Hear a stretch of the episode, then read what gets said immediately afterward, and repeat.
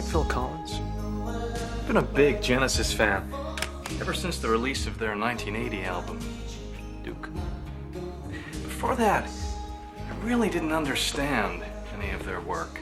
It was too artsy, too intellectual. It was on Duke where uh, Phil Collins' presence became more apparent. I think Invisible Touch is the group's undisputed masterpiece. It's an epic meditation on intangibility. At the same time, it deepens and enriches the meaning of the preceding three albums. Listen to the brilliant ensemble playing of Banks, Collins, and Rutherford. You can practically hear every nuance of every instrument. It's lyrical craftsmanship, sheer songwriting. This album hits a new peak of professionalism. Take the lyrics to Land of Confusion. In this song, Phil Collins addresses the problems of abusive political authority. In Too Deep is the most moving pop song of the 1980s about monogamy and commitment. The song is extremely uplifting. Their lyrics are as positive and affirmative as uh, anything I've heard him rock. Hallå ja. Hallå?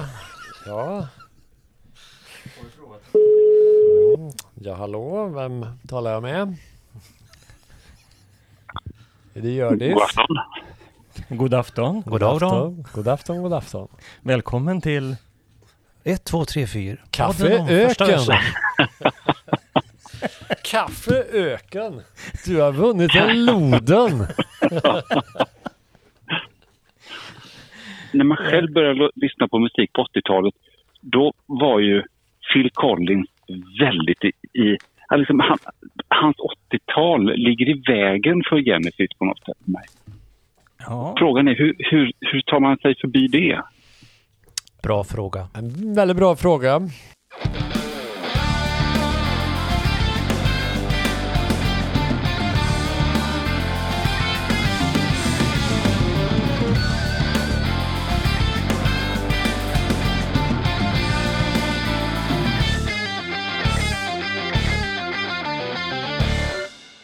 Hej och välkomna till våran lilla podd som heter Ett, två, tre, fyra. En podd om första versen, sista refrängen och allt däremellan. Idag är det jag som sitter här i mitten. Jag sitter i mitten idag. Jag heter Lars Berger. Till vänster har jag Torbjörn Jackson, även kallad Tabbe. och till höger har jag Hasse Skanse. Även kallad Hasse Skanse. the, the one and only. Många alternativ. Ja. Idag eh, har vi en lite speciell eh, kväll framför oss. Vi sitter här på kvällen. Ni kan lyssna precis när ni vill. Eh, det här eh, avsnittet som vi ska spela in idag ska handla om ett speciellt band som ligger oss tre väldigt varmt om hjärtat. Mm. Och det är Genesis. Mm. Det är ingen slump att det är just vi tre som sitter här idag. Nej, Nej, precis. det, det är det bandet som förde oss samman nästan. Ja, exakt så är Mm. det. Och ehm, eh, Genesis är ju eh, mångt och mycket eh, prog med ett G. Eh, men de, de har även andra bottnar som vi ska Mm. eh, riva i. Eh, man skulle kunna säga att det här eh, avsnittet eh, Genesis, allt om Genesis och lite till. Allt från första plattan, ja, ända till sista plattan, ja, och allt däremellan. Yeah!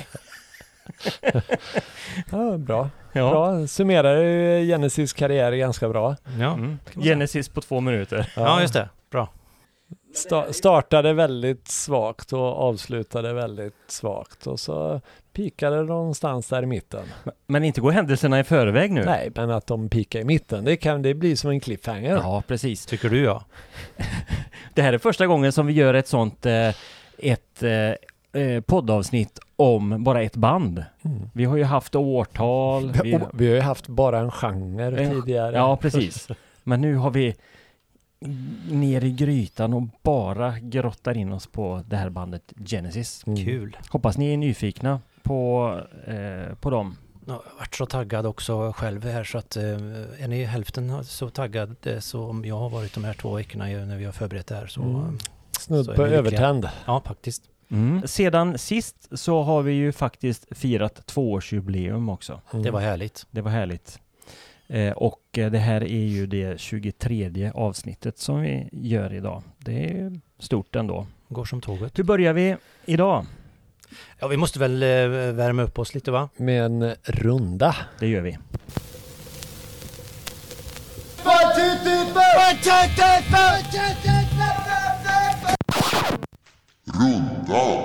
Rundan. Har vi laddat upp? Har vi... Vad har hänt sen sist? Ja men visst, vad har hänt sen sist? Eh, jag har varit på lite konserter, jag var på Bröderna Johansson som spelade jazz på svenska. Det var väldigt bra, det var cool, cool lokal också. Den gamla sjömanskyrkan har de ju piffat till eh, nere i Göteborg.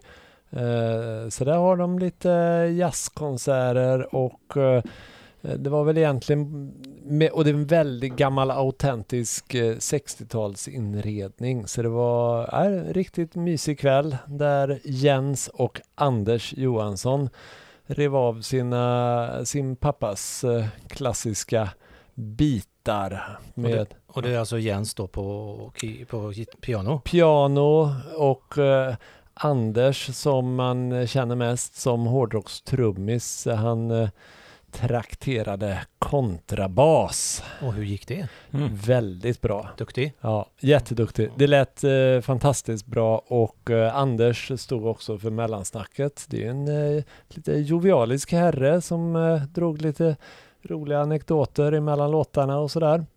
Eh, bland annat berättade han att eh, det fanns någon historia, han sa ju det att eh, det är väldigt finstämd musik så att man går ner i varv när man lyssnar på det och då sa han att en gång var det en dam som gick ner så i varv så att hennes hjärta stannade. Och då då. sa han det, att, så det får vi hoppas inte sker här ikväll, åtminstone inte på scenen.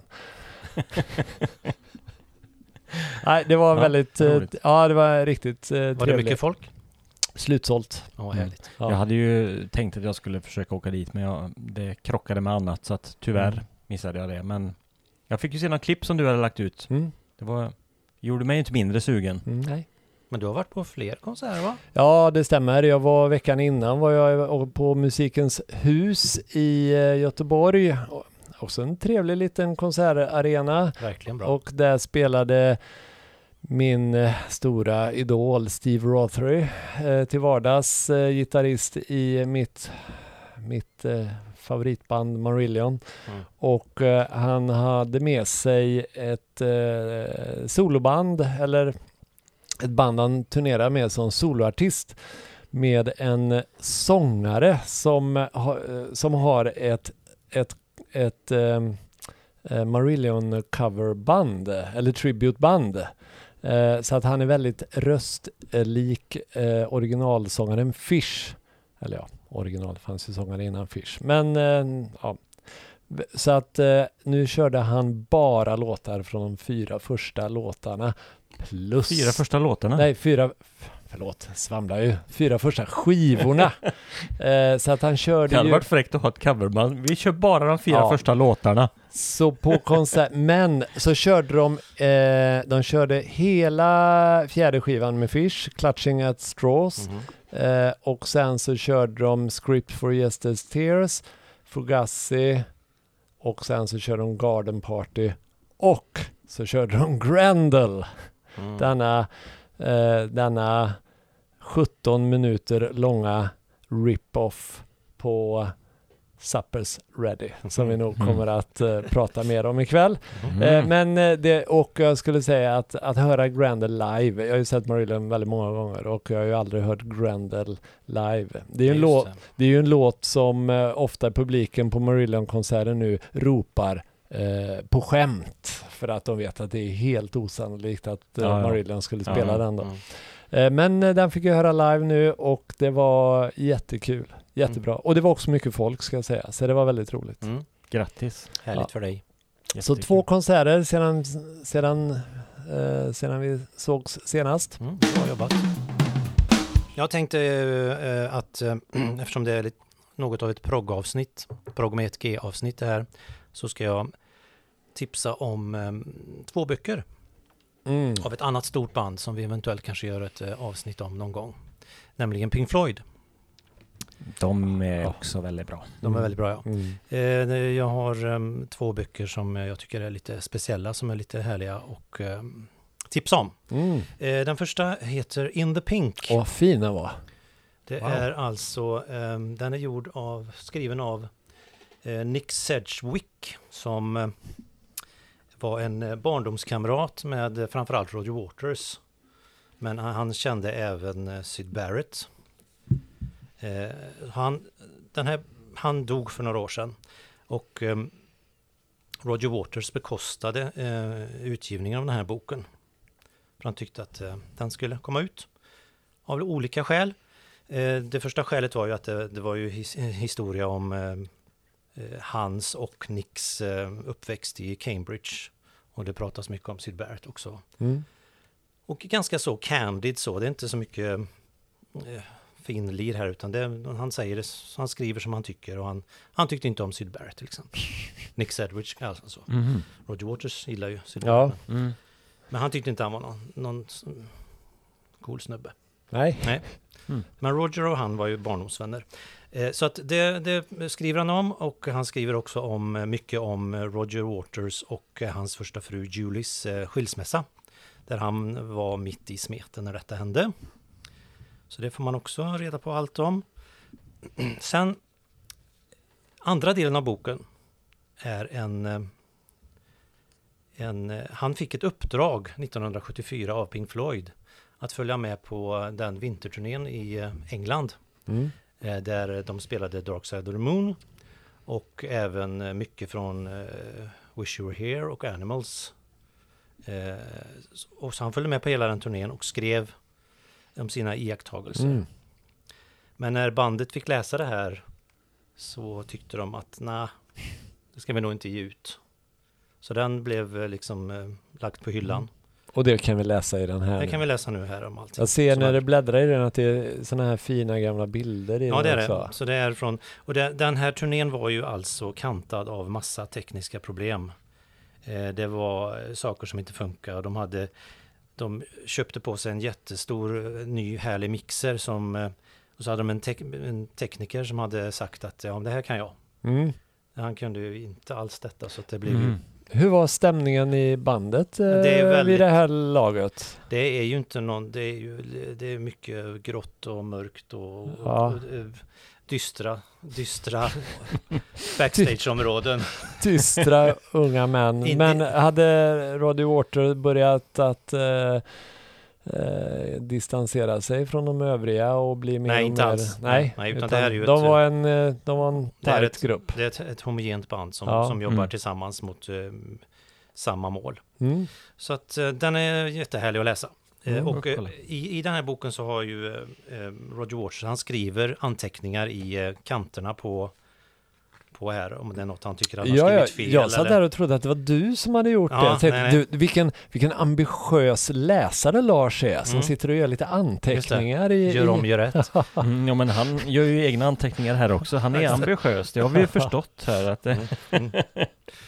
Ja, det, det här var ju jättehärligt. Ja, så den är, den är jättehärlig att läsa. Den, den eh, släppte Roger Waters, han bekostade hela den här ut, utgivningen och så. Mm. Hur länge sedan släpptes den då? Är den alldeles Ja, den är inte eller? så gammal den här. Den är ju före pandemin, men eh, strax före pandemin. Mm. Mm.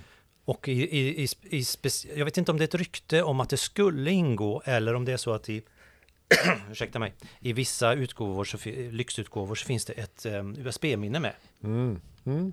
Med eh, intervjuer som han, eh, Nick, spelade in under tiden han var med på turnén. Mhm. Så att eh, den skulle man ju vilja komma åt. Mm, Men jag mm. vet inte, jag har inte hört talas om att den finns någonstans. Men, Mm. Så det kanske bara var ett rykte. Mm. Ja, det var den första Pink Floyd-boken. Bra boktips! Mm. Nina, In the pink. nina, nina, nina. Sen Mm, eh, vill jag mm, också slå ett slag för, för ehm, Pink Floyd. Ja. Their Mortal Remains. Och Det det, är eh, utställningsboken som eh, Oj, vad fin. companion piece till eh, utställningen som är ute på turné. Som Pink, med Pink Floyds oj, den, ser dyr, artefakter. den ser dyr ut den boken. Fruktansvärt dyr. Oj, oj. Ja. Nej då, det var den inte. Det var inte så farligt faktiskt. Men- Här, här kan man se alla saker som finns med på utställningen Mm. samt en, då, en historik om bandet och allting. Här kan, man, här kan man bland annat se Syd Barretts fina kaleidoskopgitarr här. Oj. Eller kaleidoskop är det kanske inte, men det, det speglar på den. Speglar ja. Som ja. gjorde en speciell effekt när de hade ljusshowen mot den. Mm. Psykedelisk liten eh, Mm. detalj. Den här eh, turnén då, eller, eller Mm. vad säger jag, utställningen som heter Their Mortal Remains, den är ju, eh, den, den börjar ju i London på Victoria Albert Museum 2017. Sen så åkte den till Rom 2018, där var jag och såg den. Jaså? Har den varit i Norden? Mm, Det Sverige? var fantastiskt. Ja, vet du om den... Ja, sen så har den efter Rom 2018 så åkte den till Dortmund 2018-2019, sen till Madrid 2019, Los Angeles 2021-22, Montreal 22-23 och nu sist här, eh, första oktober så är det sista chansen att se den i Toronto. Och sen är den över? Nej, sen går den vidare för att det här, Och man vet inte, kommer den aldrig till Sverige? Trollhättan? Norden? Pink, gruppen eh, lovade att den här skulle, den här eh, utställningen ska vara on tour for 10 years. Ja, ja. Då är det några år kvar. Några år kvar. Mm. Inte, som, inte lika ambitiös som Bob Dylan då? Eller vad är det? Neverending Tour. Nej, precis. Ja, Men just den är ändå ganska rejäl. Och en fantastisk utställning. Kan verkligen rekommendera den. Jag är så sugen på att se Ja. den så Mm. att jag hoppas att den kommer till, eh, ja, åtminstone någonstans i Norden då. Mm. Ja. Det kan ju vara så, kanske, eh, jag bara spekulerar, att den eh, avslutar kanske på samma ställe den startade i London. Mm. Det skulle ju inte vara omöjligt. Mm. Då ska ni gå på den. Vi får Mm. hoppas. Mm. Ja, det var mina två eh, rundan. Mm, tycker jag två grejer. bra, bra, två bra tips. Ja. Mm. Och så blir man ju väldigt sugen på den här utställningen. Ja, den, den är, ja, jag kan inte säga nog bra saker om den, för Mm. den var härlig. Jag är ju eh, totalt eh, inne i min eh, Steven Wilson-bubbla just nu Mm. och ser ju otroligt mycket fram emot eh, skivan som släpps nu på fredag. Mm. Ja, när vi sitter här och spelar så är det bara några dagar kvar. Ja, det är bara när vi spelar in. Spelar in ja. Mm. Eh, och han har ju släppt en ny låt varje eh, vecka. Mm. Eh, inte denna veckan kom det inte någon, men varje tisdag har det ju varit. Så fyra tisdagar i rad eh, har det ju kommit en ny låt. ehm, och denna veckan får vi hålla till godo istället med skivan då. Mm. Eh, Men eh, det känns nästan som varje gång eh, som vi har eh, spelat in podd nu så har jag pratat om Steven Mm. Wilson och den, den senaste. Mm. Och jag, jag kan inte riktigt släppa det. Jag måste nämna den här Mm, allra senaste också då som Mm. heter What Life Brings. Mm. Mm. Har ni lyssnat på den? Nej. Nej. Har ni inte gjort det? Eller var, var det den du de- delade?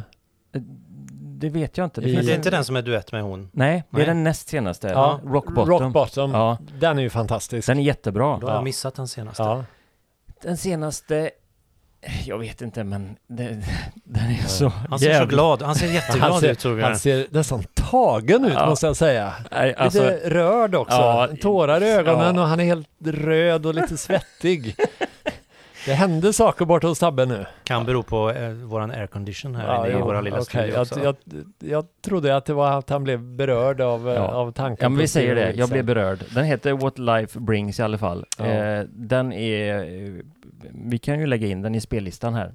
Jag tycker att får den är, är fantastisk. Den, den slår an alla de här strängarna som jag är så svag för in Mm. i mm, den musikaliska världen. Mm. Eh, han säger ju att eh, det här var en ganska enkel låt som han börjar liksom, Mm. det finns några klipp på Youtube när han börjar gnola fram på gitarren och eh, eh, skiljer sig lite ifrån de andra. Det här är en, mer traditionell, eh, kanske rock-pop-låt. Mhm. Mm. Eh, men alla Som låtar... han är så bra på. Ja, Mm. Mm. och alla låtar är väldigt olika på den här nya skivan som kommer, vad man förstår. Helt Verkligen. skilda eh, Mm. stilar. Han har inte gått in för att göra ett konceptalbum som ska vara progg eller det ska vara pop eller så här, utan han har bara gjort de låtarna han känner nästan för. någon slags best of eh, de skivorna han har gjort de senaste åren här nu. Ja, För det har ju varit lite olika Mm. stilar på dem. men den har ju fått, eh, de har haft så här förlyssningsparty och eh, Den har fått, jag har läst blivit lovordad. två recensioner Ja, Och de har ju varit väldigt positiva. Ja. Ehm, men också att just det att den är den, täck, den, den täcker hela hans bredd. Det är Mm. allt från instrumentala, lite fusion-inspirerade proggnummer till eh, korta poplåtar. Mm. Så Så nu har jag fått ur mig lite Steven Wilson i varje avsnitt här känns det som. Så att Mm. jag kanske håller mig nu tills vi kör Steven Wilson avsnittet. Ja, eller också kanske nästa gång kanske du, kan du ju recensera hela albumet. mm, det kan du faktiskt göra. Jag hoppas att du ser lika glad ut då. Det var, det var någon recension skrev det att den har mer beröringspunkter med Porcupine Tree än hans senaste soloskiva. Mm. Ja. Jag vet, ja, Mm. ingen aning, men Mm. om det är så så stör inte det mig i så fall. Nej. Eftersom Nej. jag är en av dem, ganska många som tycker att hans senaste soloskiva är kanske den svagaste soloskivan han har gjort. Jag har faktiskt knappt ens gett den eh, en chans måste jag säga. Så att egentligen ska jag inte uttala mig. Men Och då ska jag säga att jag gillar den. ja, bra. Mhm, Toppen. Eh, fast eh, det är ju något helt annat. Mm. Det är ju väldigt poppigt och plippigt och ploppigt och plinkigt och väldigt mycket. Det är inte mycket gitarrer eller så utan det är ju eh, elektronika. Inte så mycket trummor heller kanske. Nej, väldigt mycket programmerat. Men jag gillar det ändå på något Mm. sätt och det finns Mm. några låtar där som är väldigt bra. Mm. Men jag tror att den här kommer bli ännu, ännu bättre. Mm, jag ser fram emot att lägga en beställning hos Mattias på vinylskrubben. Det har jag redan gjort. Ah, Jag har inte gjort det än. Inte jag heller. jag, ska, jag ska låna den av, av Torbjörn och ska spela in den på kassett. Smart, tack för tipset. Alltså jag tror att eh, Torbjörn är våran eh, meste Steven Wilson-fantast just nu. Jag trodde Mm. faktiskt eh, i min enfald att jag var den största, men jag tror att du är... Har jag Mm. gått om dig? Ja, du, är, du har verkligen lågan Mm. på topp. Mm. Ja, Lågan men, brinnande. men, Men, det, det, är väl det som är skiljer er då, för att där din låga gick ner med den här Future Bites, eller vad heter det, skivan? Mm. Mm. Jag tappade lite Du intresset tappade där, ja. lite, och det gjorde även jag. Mm. Och då tappade jag intresset för eh, det mesta han har gjort. Så jag kna- jag skäms lite över att säga att jag inte lyssnat jättemycket på den här återförenings Porcupine Tree-skivan. Men det har jag däremot gjort. Mm. Och jag tycker den är svinbra. Ja, Ja. den är jättebra. Mm, den har jag lyssnat jättemycket på. Men jag, jag eh, är ju ganska ny i Steven Wilson-världen ändå. Alltså jag Mm. upptäckte ju honom egentligen kanske To the Bone, strax före To the Bone-skivan. Mm. Eh, och sen har gått, jobbat mig bakåt och Mm. upptäckt de här fantastiska skivorna innan, Raven och alla de här. Mm. Mm. Ehm, så att eh, jag kanske kom in från en annan Mm. vinkel och, och Mm. Då måste jag fråga dig Lars, när upptäckte du Steven Wilson? Var det... Det var Porcupine Tree in Absentia, Ja. den plattan. Mm. Som jag, jag tror kanske den kom 2009 eller någonting eller? Mm, Kanske ännu tidigare. typ Ännu tidigare, för jag, 2003 eller jag, något. ja, jag upptäckte dem med eh, Fear of a Blank Planet och den kom 2007 tror jag. Den är senare va? Ja. Ja. Eh, Så du var först? när stängde M15? Tju- eh, 2011. Okej, för att jag vet att jag första gången såg någonting överhuvudtaget om det. Det var en, en, en, affi- en turnéaffisch för In Absentia-turnén som hängde på M15. Mm. Jaha. Och det var då den var så, såg så himla cool ut. Ja, så, det är ju då- 2002. Mm, okej. Något Mm. ansikte som Ja, ser ut att precis. skrika i Mm. smärta. Ja, och sen så då, då började jag lyssna på Porcupine Tree och jag lyssnade jättemycket på dem ända tills de slutade. Mm. Det senare materialet måste jag ändå säga, eh, In Absentia och efter. Det, Mm. det tidiga har jag ju lyssnat på också men det, det har jag inte, är jag inte så insatt i. Nej. Nej, det är lite, lite annorlunda. eh, Mm. med- Och lite mer spretigt också. Ja, lite mer Mm. psykedeliskt och lite Mm. repetitivt. Ja, och spacigt och. Spacigt, ja. Mm. Up, Mm. det är bra ord. Ja, men eh, vi ska inte fastna för eh, länge i eh, Steven Wilson. För Det här vi, kan väl bli Steven Wilson-avsnittet vi kanske kanske lika gör gärna. om det till det. Nej, jag vill nog ändå att vi ska prata lite om byta Genesis. skivor här nu.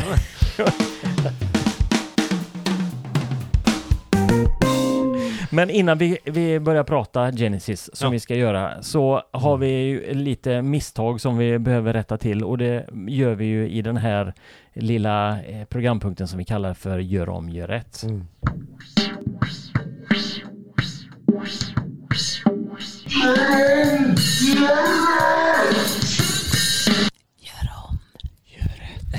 Det är en del saker som jag ser att jag har inte gjort min hemläxa så jag kan inte Riktigt. Jag får spara på några här också. Men vi pratar om Pan Vinyl. Ja, Ja. bra. Två själar, en tanke. Ja. För här har jag en liten notering om Panvinyl också som jag har lovat att jag ska ge adressen till i eh, minst två avsnitt. Och, så- och så missat det. Men nu har jag den här. Panvinyl, alltså Göteborgs eh, coolaste skivbutik. Kanske den inte är, men den är väldigt häftig. Eh, det är som en blandning mellan en, ett an- antikvariat och en loppis och en eh, dammig skivbutik med mycket härliga plattor i. Panvinyl ligger på Gibraltargatan 68 i Mm. Göteborg. Mm. Så Men synd kan- att inte jag visste det när jag var i Göteborg i fredags. Mm. Då tänkte jag på, vad var det för skivbutik som Lars nämnde som var så bra? Ja, nu Så, vet du. ta- ja, så tack för denna. Så nästa gång du är i Göteborg Så kommer du- jag gå till Gibraltargatan Ja. 68. Kommer du inte ihåg det? Då sätter du bara på det här poddavsnittet och lyssnar. Mm. Mm. Spolar fram till detta. Ja. Ja, Pan, Panvinyl. Pan, ja men Mm. jättebra. Ska Tack jag, för det. Jag är ny, jättenyfiken. Mm, ja, den är, det kan man gå. Det, det är väldigt häftigt. och Ägaren är en butter typ som, em, som... eh, och Det är viktigt också att komma ihåg att det finns två, två rum i det här skivbutiken och när man ska gå in i andra rummet då kan man inte ta med väskor och grejer utan då måste man lägga ifrån sig allting man har vid hans fötter innan man går in i nästa rum. Bara så ni vet det. Mm. Annars blir han förbannad. Aj då. Det är lite som... Då eh, får du inte köpa några skivor även om du har tio i famnen så får du inte köpa någonting. Underbart. Måste dit. Ja, det, jag, jag älskar det. Sen så pratade vi om, i, det här var avsnitt nummer 20, Summer in the City, så ehm, hade vi rycket och då drog jag upp en skiva som vi kanske kommer beröra här sen idag. Mm.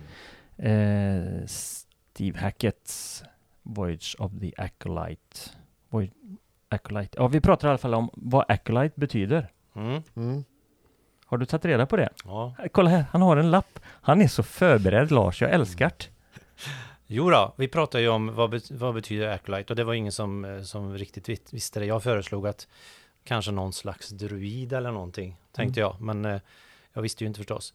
Ehm, det var ju också så att ehm, han hade ju tänkt att den här plattan skulle heta Premonitions. Premonitions, ja, Ja, precis. Men det tyckte skivbolaget, det låter lite tråkigt.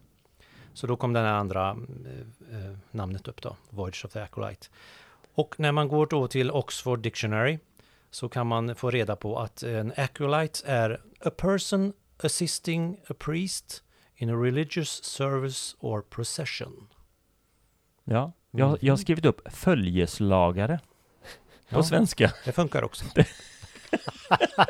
det är ju inte Oxford Dictionary Nej, då, nej. det är Nej, mer, det är som är Trollhättan. Det är mer Google. Google Translate fick fram följeslagare. Ja. Vad, vad sa du Lars? Det, var, det lät lite a mer person assisting a priest in a religious service or procession. ja, eller, ja, Där har ni det. Jajamän. eller följeslagare. Ja. Mm. Ja, det är bra. Ja. Gubben som går efter. Precis. Men eh, eh, det, jag vet inte, hade det varit bättre titel att ha den andra? Som Premonition, ja, alltså, det känns ju konstigt. Vad betyder det då? För, föraningar? Ja, föraning. Mm. Premonition. Premonition. Mm. Har en Nej, föraning. jag gillar ju Voyage of the Acolyte. Det är Ja. ju så proggigt så det bara Ja, eller, Precis. stänker om det. ja, det är det. Och den skivan är ju också så ärkeproggig som det går att få Ja. nästan. Ja. Ja.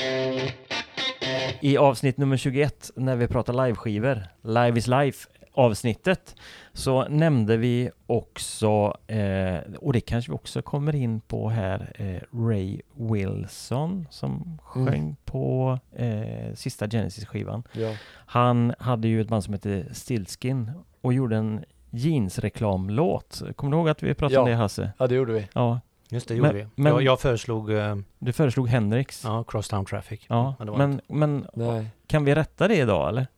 För Genesis har ju förresten också gjort en jeans... Alltså nej, de har inte gjort. Men den Nej. We Can't Dance, inte det jeansgrejer där? Ja men de, Nej. de gör det som en reklamgrej Ja, i Mm. videon. Men, men Stillskin-låten var väl en, deras egen låt? ja, st- ja, Ja, Stillsk... Jo men vad heter låten? ja det kommer jag inte ihåg. Som även var med i en jeansreklam, var det inte så? Ja. Ja. Ja, Eh, sa jag vad den hette då? Nej, Nej. vi skulle återkomma till det. Ah, då får vi, medan du fortsätter där så ska vi Ja. snart återkomma till det. Så alla för... Hasse tar reda på det här och nu. Det är jättebra. Det, är, Ja. det här är bra live-radio. Jag, jag, ehm, Fortsätt nu. jag ehm, st- sticker emellan här med en ytterligare en sak som jag så gjorde fel. Ehm, eh, det var samma, det var Summer in the City. Jag hade varit på Pan Vinyl och köpt på mig Adrian Belews fina Lone Rhino. Ja, den med fina omslaget. Ja, med, när han står med en gitarr mitt emot en, en noshörning. Mm, Jättefin. Och då sa jag, ja när, när kom den skivan då? Frågade du eller vem det var. mm. Och då, då hade jag några konstiga, att, att han kom före King Crimson 80-tals. Men så Ja. är det inte alls. Alltså. Utan den rätta kronologin här är så här. Att eh, 1981 så släppte eh, King Crimson sin skiva Discipline som var början på den här 80-talstrilogin. Mm. Mm. 1982 släppte de Beat. Samma år kom också Lone Rhino. Och 1983 släppte Adrian Blue även sin fina andra soloplatta som heter Twang Bar King. Mhm. Och när vi pratar om Adrian Blue. Jag tittade på eh, Guardians of the Galaxy 3 häromdagen. Den har inte jag sett. Nej, Den har Trean, inte jag tror sett, Jag har bara nej. sett de två första. jag. Fantastisk eh, film. I Ja. slutet där, ni vet hur det är med de här superhjältefilmerna, alltid Ja. efter eftertexterna så händer det någonting. Ja. Då är det någon som börjar prata om något igen. Och då står de och pratar om, eh, ja vad, vad gillar du för musik då? Och sen så, så det så här, "Um, jag gillar Adrian Belew, alla hans eh, sologrejer och även det han gjorde med King Crimson. Sån, såna, där- sånt här blir man ju så glad Ja, när man ser en film. Men Ja. hörde ni? Ja. Spola Oj. tillbaka!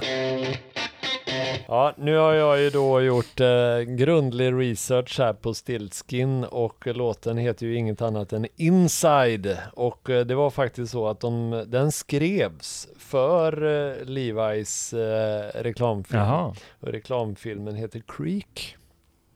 Så, eh, och det var ju Stiltskins enda hit. Ganska stor hit. Och Vet- de kallade år? Eh, vi snackar, eh, musiken eh, är ju då det som kallas enligt Wikipedia för post-grunge. Och eh, året var ju helt enkelt 94. Mm. Så några år innan eh, Genesis. Post-grunge, det är typ sådana här Mm. band som Creed och sånt där va? Ja, Mm. ja, Mycket Det det amerikanska band. Ja, som kom där. Mm. Snygga produktioner då. Då är vi nästan up to date Mm. denna gången. Det är Mm. bara att vi levererar lite felsägningar idag som vi kan ta i Mm. nästa avsnitt då. Mm, och sannolikheten är väl ganska stor. Mm. Säkert. För nu ska vi börja och snacka Genesis. Och eh, vi tänker att vi ska innan vi går hem idag ha någon slags best of. Det här är det bästa med Genesis. Mm. Ni som är nybörjare, inte upptäckt Genesis som band, Mm. kanske kan ta den här listan och eh, lyssna på de här låtarna. Hoppas vi kan komma överens. Vi vet inte riktigt. Nej, men det är Nej. väl också bra just för att om man är nyfiken på Genesis, för alla har ju hört talas om Genesis, men man kanske har liksom Jocke varit lite skrämt av att Phil Collins Mm. sjunger inte han smöriga ballader bara, eh, utan då, då ska man kunna dyka in i våran lista och så får man väl en ganska bra bild av vad det handlar om och eh, så det tycker jag är ett bra mål med kvällen. Det är Mm. att vi får fram den här listan helt enkelt. Och på tal om Jocke då, det är Mm. våran poddkollega Jocke som vi pratade med i telefon här innan. Som hade en liten fråga egentligen. Hur, hur, hur tar man sig förbi... Jo, Just det. Nej, hur, hur tar man, han sa att när på 80-talet så var ju Phil Collins, han var ju, ja han kanske var jordens största, Största. popartist Ja, och eh, mest känd för eh, eh, ganska smöriga ballader som avhandlade hans olyckliga kärleksaffärer. Eh, och det var svårt då om man var en eh, televisionkille kanske. Mm, Jocke Mm. kan ju inte ha gillat Phil Collins på den tiden. nej, det är omöjligt att förstå. det, utan det var nog snarare tvärtom, Mm. att man avskydde Phil He Collins hated då. that fucking guy. och han, han tyckte Mm. att Phil Collins stod i vägen lite för Genesis på något Mm. sätt. Så han, han kunde inte hitta fram till Genesis Nej. på grund av Phil Collins. Nej. så hans fråga var väl hur tar man sig förbi Phil Collins Ja, för, att precis. till- för att nå fram till Genesis. Och där gav vi han lite tips och det kan vi återkomma till här sen. Men jag fick ett meddelande precis ifrån Jocke här nu. Terapin börjar funka och så skickar han en screendump här på att han lyssnar på The Lamb Lies Down on Broadway Mm. med Genesis. Hey. Mm. Slipper man ju som lyssnar på det. Han börjar bara. Han börjar i träsket. Han börjar i träsket. Ja, Härligt. ja, Men vi ska ja, Bra börja... Jocke. Ja, Bra Jocke! ja. Vi ska börja från the very beginning. Mm. Ja. Och eh, kanske är det så att den här The Very Beginning blir väldigt snabb. För det är ju den här skivan som heter From Genesis to Revelation. Och Mm. den har vi nämnt i några avsnitt tidigare. Och Mm. vad har vi sagt då? Vi har spytt galla över den. Ja, det har vi gjort. Det var väl en... Eh, de hade inte hittat sin egen identitet här då. Eh, Man kan, vad kan man säga om den här? Att, att det var ju... Gruppen bildades av... Eh, gick de på samma, de, samma skola de här? En som Ja, det var väl Public så- School Boys? Exakt. Det var väl så att det var två band va? Ett som heter Anon och ett annat band som heter The Garden Wall. Mm. Och, Som- och, då, och, då, och det var Tony Banks som spelade klaviatur och det var Peter Gabriel på, som eh, väl eh, spelade flöjt och sjöng och, Mhm. eh, och så eh, den första gitarristen Anthony Phillips. Anthony Phillips. Eh, var Mike Crucifer med redan här? ja, det var han. Mm. Det var han också. Mm. Så det var ju väl de fyra som startade bandet. Mm. Så hade de en trummis. De hade ju många trummisar i början där men eh, på första plattan är det väl en snubbe som heter Chris Stewart. Precis. Och så hade de, de upptäcktes väl av en, en, före detta popartist som heter Jonathan King va? Ja, det stämmer. Ja. Jonathan King. Eh, och han, han var väl egentligen den typen av producent som han ville bestämma själv. Han, tyckte Han gav inte, väl dem namnet också? Ja, han gav dem namnet och han hade en tydlig idé om vad han ville göra med deras musik.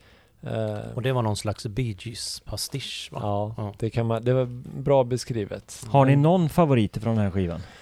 Jag kan bara nämna The Silent Sun, det är det enda jag kommer ihåg. Mm. Ja. Jag kan inte säga att jag vet hur den låter. Jag kan inte säga att jag har någon favorit, men, eh, men visst. Nej, det är samma här. Ja, Ja. Det är The Silent Sun som man Mm. kommer ihåg. Mm. Jag tror han var Men- singel också eventuellt. Okej. Så är det så att om vi lägger med någon låt på listan från den här skivan så är det den. Ja. Men frågan är om den ens behöver vara med. Nej, vi kan Nej. lägga in något med Shags istället.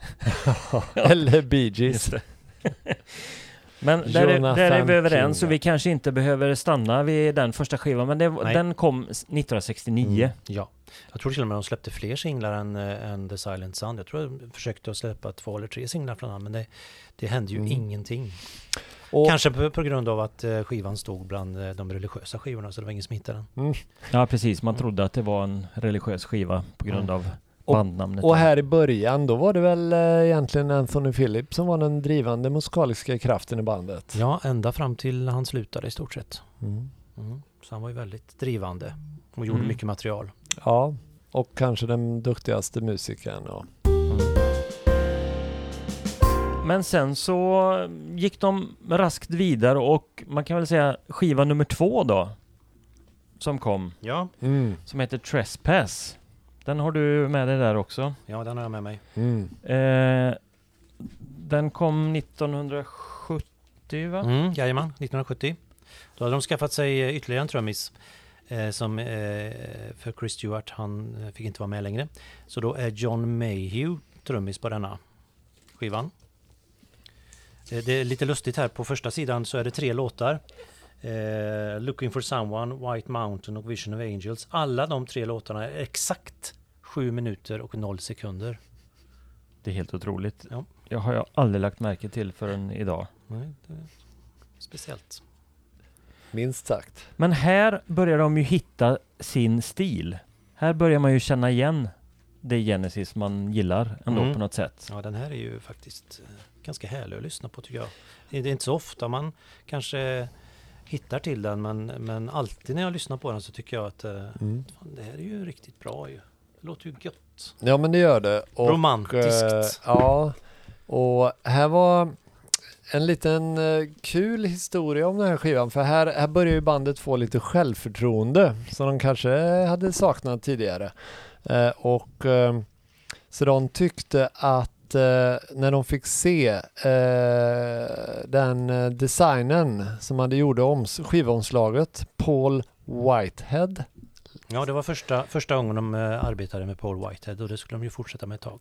Då tyckte de när de fick se resultatet så tyckte de att eh, de ville ha något lite mörkare och lite tuffare.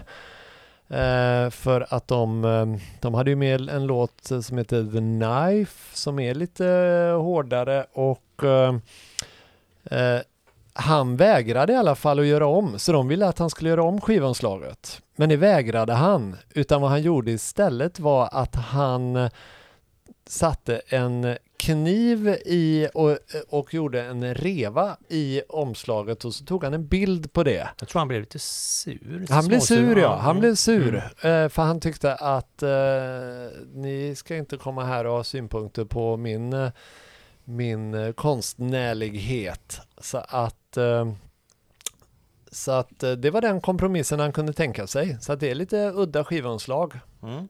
Så det är ett Men fot... snyggt. Ja, jättesnyggt. Men jag, man är ju lite nyfiken så här. Vad hände mellan första och andra skivan? Hur hittade de den här stilen ändå? För det gick ju ganska så snabbt där. Ja, de, de, eh, de fick ju tillgång till en, en, eh, en kåk ute på landet som tillhörde någon, eh, någon släkting där. Så där, där, där bodde de tillsammans och skrev material. Tror de gjorde det även eh, till eh, Nursery Crime där sen också. Ehm, så att de spelade ju från morgon till kväll och eh, de var ju trött, de tyckte ju inte om första plattan, de ville inte fortsätta, eller de ville inte fastna i det, Mm. i det facket. Och det var väldigt mycket Anthony Phillips och Mike Rutherford som körde mycket akustiska gitarrer. Och även Tony Banks kör mycket eh, gitarr. Eh, så det var ju liksom deras eh, signum kan man säga. Mm. Akustiska gitarrer och tolvsträngade och mycket så. Och var det inte mycket så att den första skivan var ju egentligen eh, Jonathan King, producenten, som försökte forma bandet till Ja. något som, de, De att som säga de inte ville vara. Så Nej, att. Det var ju egentligen på... Och här hade de brytit med honom ja, egentligen. det hade, de- han var inte med och han var inte... Han, han har själv, han har sagt det själv att han tycker bäst om att jobba med artister där han får bestämma. Så, Mm. så Och det eh, fick han ju verkligen göra där. ja, det fick han där. Har vi några favoriter ifrån den plattan? Kan vi säga några? Kan vi komma överens om en eller ett par låtar som man måste ha med i den här Best of-listan? Ja, jag, alltså mina två favoritlåtar från denna är ju Visions of Angels och Stagnation. Mm. Sen är det ju svårt att komma undan The Knife då, för det var ju en sån publikfavorit, men, men ehm, Mm. ja. Jag kan hålla med om att det är svårt att komma undan The Knife, för det är ju också en låt som eh, egentligen stakade ut riktningen för de kommande skivorna ganska mycket. ja. Mm. Den var ju med länge i livesetet också. Ja. Jag gillar eh, också The Knife, eller de du säger också, men Mm. även Dusk Mm, Ja. Bra också. tycker jag är eh, Mm. väldigt bra. Och White Mountain var en sån låt som de också Hela återkom med till eh, senare. Jag tror de hade med White Mountain på eventuellt 2007-turnén. Sa vi att vi skulle ha med sex låtar från varje skiva på listan? Japp, allt ska med. Nej men vill, om man ska enas om, eh, kan vi enas om två låtar eller? Två tycker jag är bra. Ja, Det är lite, det, det är också lite spännande eftersom vi är tre personer här så att... eh, en måste bort. mm. Jag går ut då. Ni, ni får bestämma ni två. Eh, knife, eh, den ena. Ja. Och Och så tycker jag att vi tar en av dina. Ja, då, då ändrar jag mig. Då säger jag Looking for someone. Ja. Den är Mm. också riktigt bra. mm, Härlig. Jag vet inte, de har en speciell stil på den här skivan som, som är väldigt eh, tilltalande. mm. Det är en liten sån, eh, sån eh, Och det är väl helt, Doldis. och det är väl helt enkelt att, eh, att de inte riktigt, att de lät annorlunda sen. Det har väl mycket med att Anthony Phillips slutade. ja precis, han var ju Mm. väldigt tongivande här. Mm. Mm. Det, det som hände med, med Anthony Phillips då, det var ju att um, före, före mm, de skulle spela in Trespass så fick han lunginflammation och var då väldigt sjuk en lång period. Och han var ju inte riktigt, ehm, inte riktigt ehm, frisk när de spelade in den heller. Så han var liksom nedgången och uh, mådde inte bra och det satte sig på psyket. Så att han fick ju uh, sån stage fright på grund av detta. Mm. Så på den turnén efter Trespass så, ehm, så meddelade han att han, att han, eh, ja, han klarar inte av det här mer utan Mm. han, han kommer att sluta. Och det var ju ett av de första dråpslagen mot bandet kan man säga. För att Mm. Anthony Mm. Phillips var jätteviktig. De här trummisarna som kom och gick, de var liksom, det, ja, det gick alltid att hitta någon ny trummis. Ja. Men eh, Anthony Phillips var en jätteviktig person Mm. för bandet i det här tiden. Mm. Men de, eh, de gav inte upp. Nej, de gick vidare Mm. till nästa platta. Ja, till nästa platta och ehm, det är väl ehm, här kan man ju, här har de ju då kompletterat sättningen med, med eh, eh, Steve Hackett på gitarr och Phil Collins som då kommer in på trummor.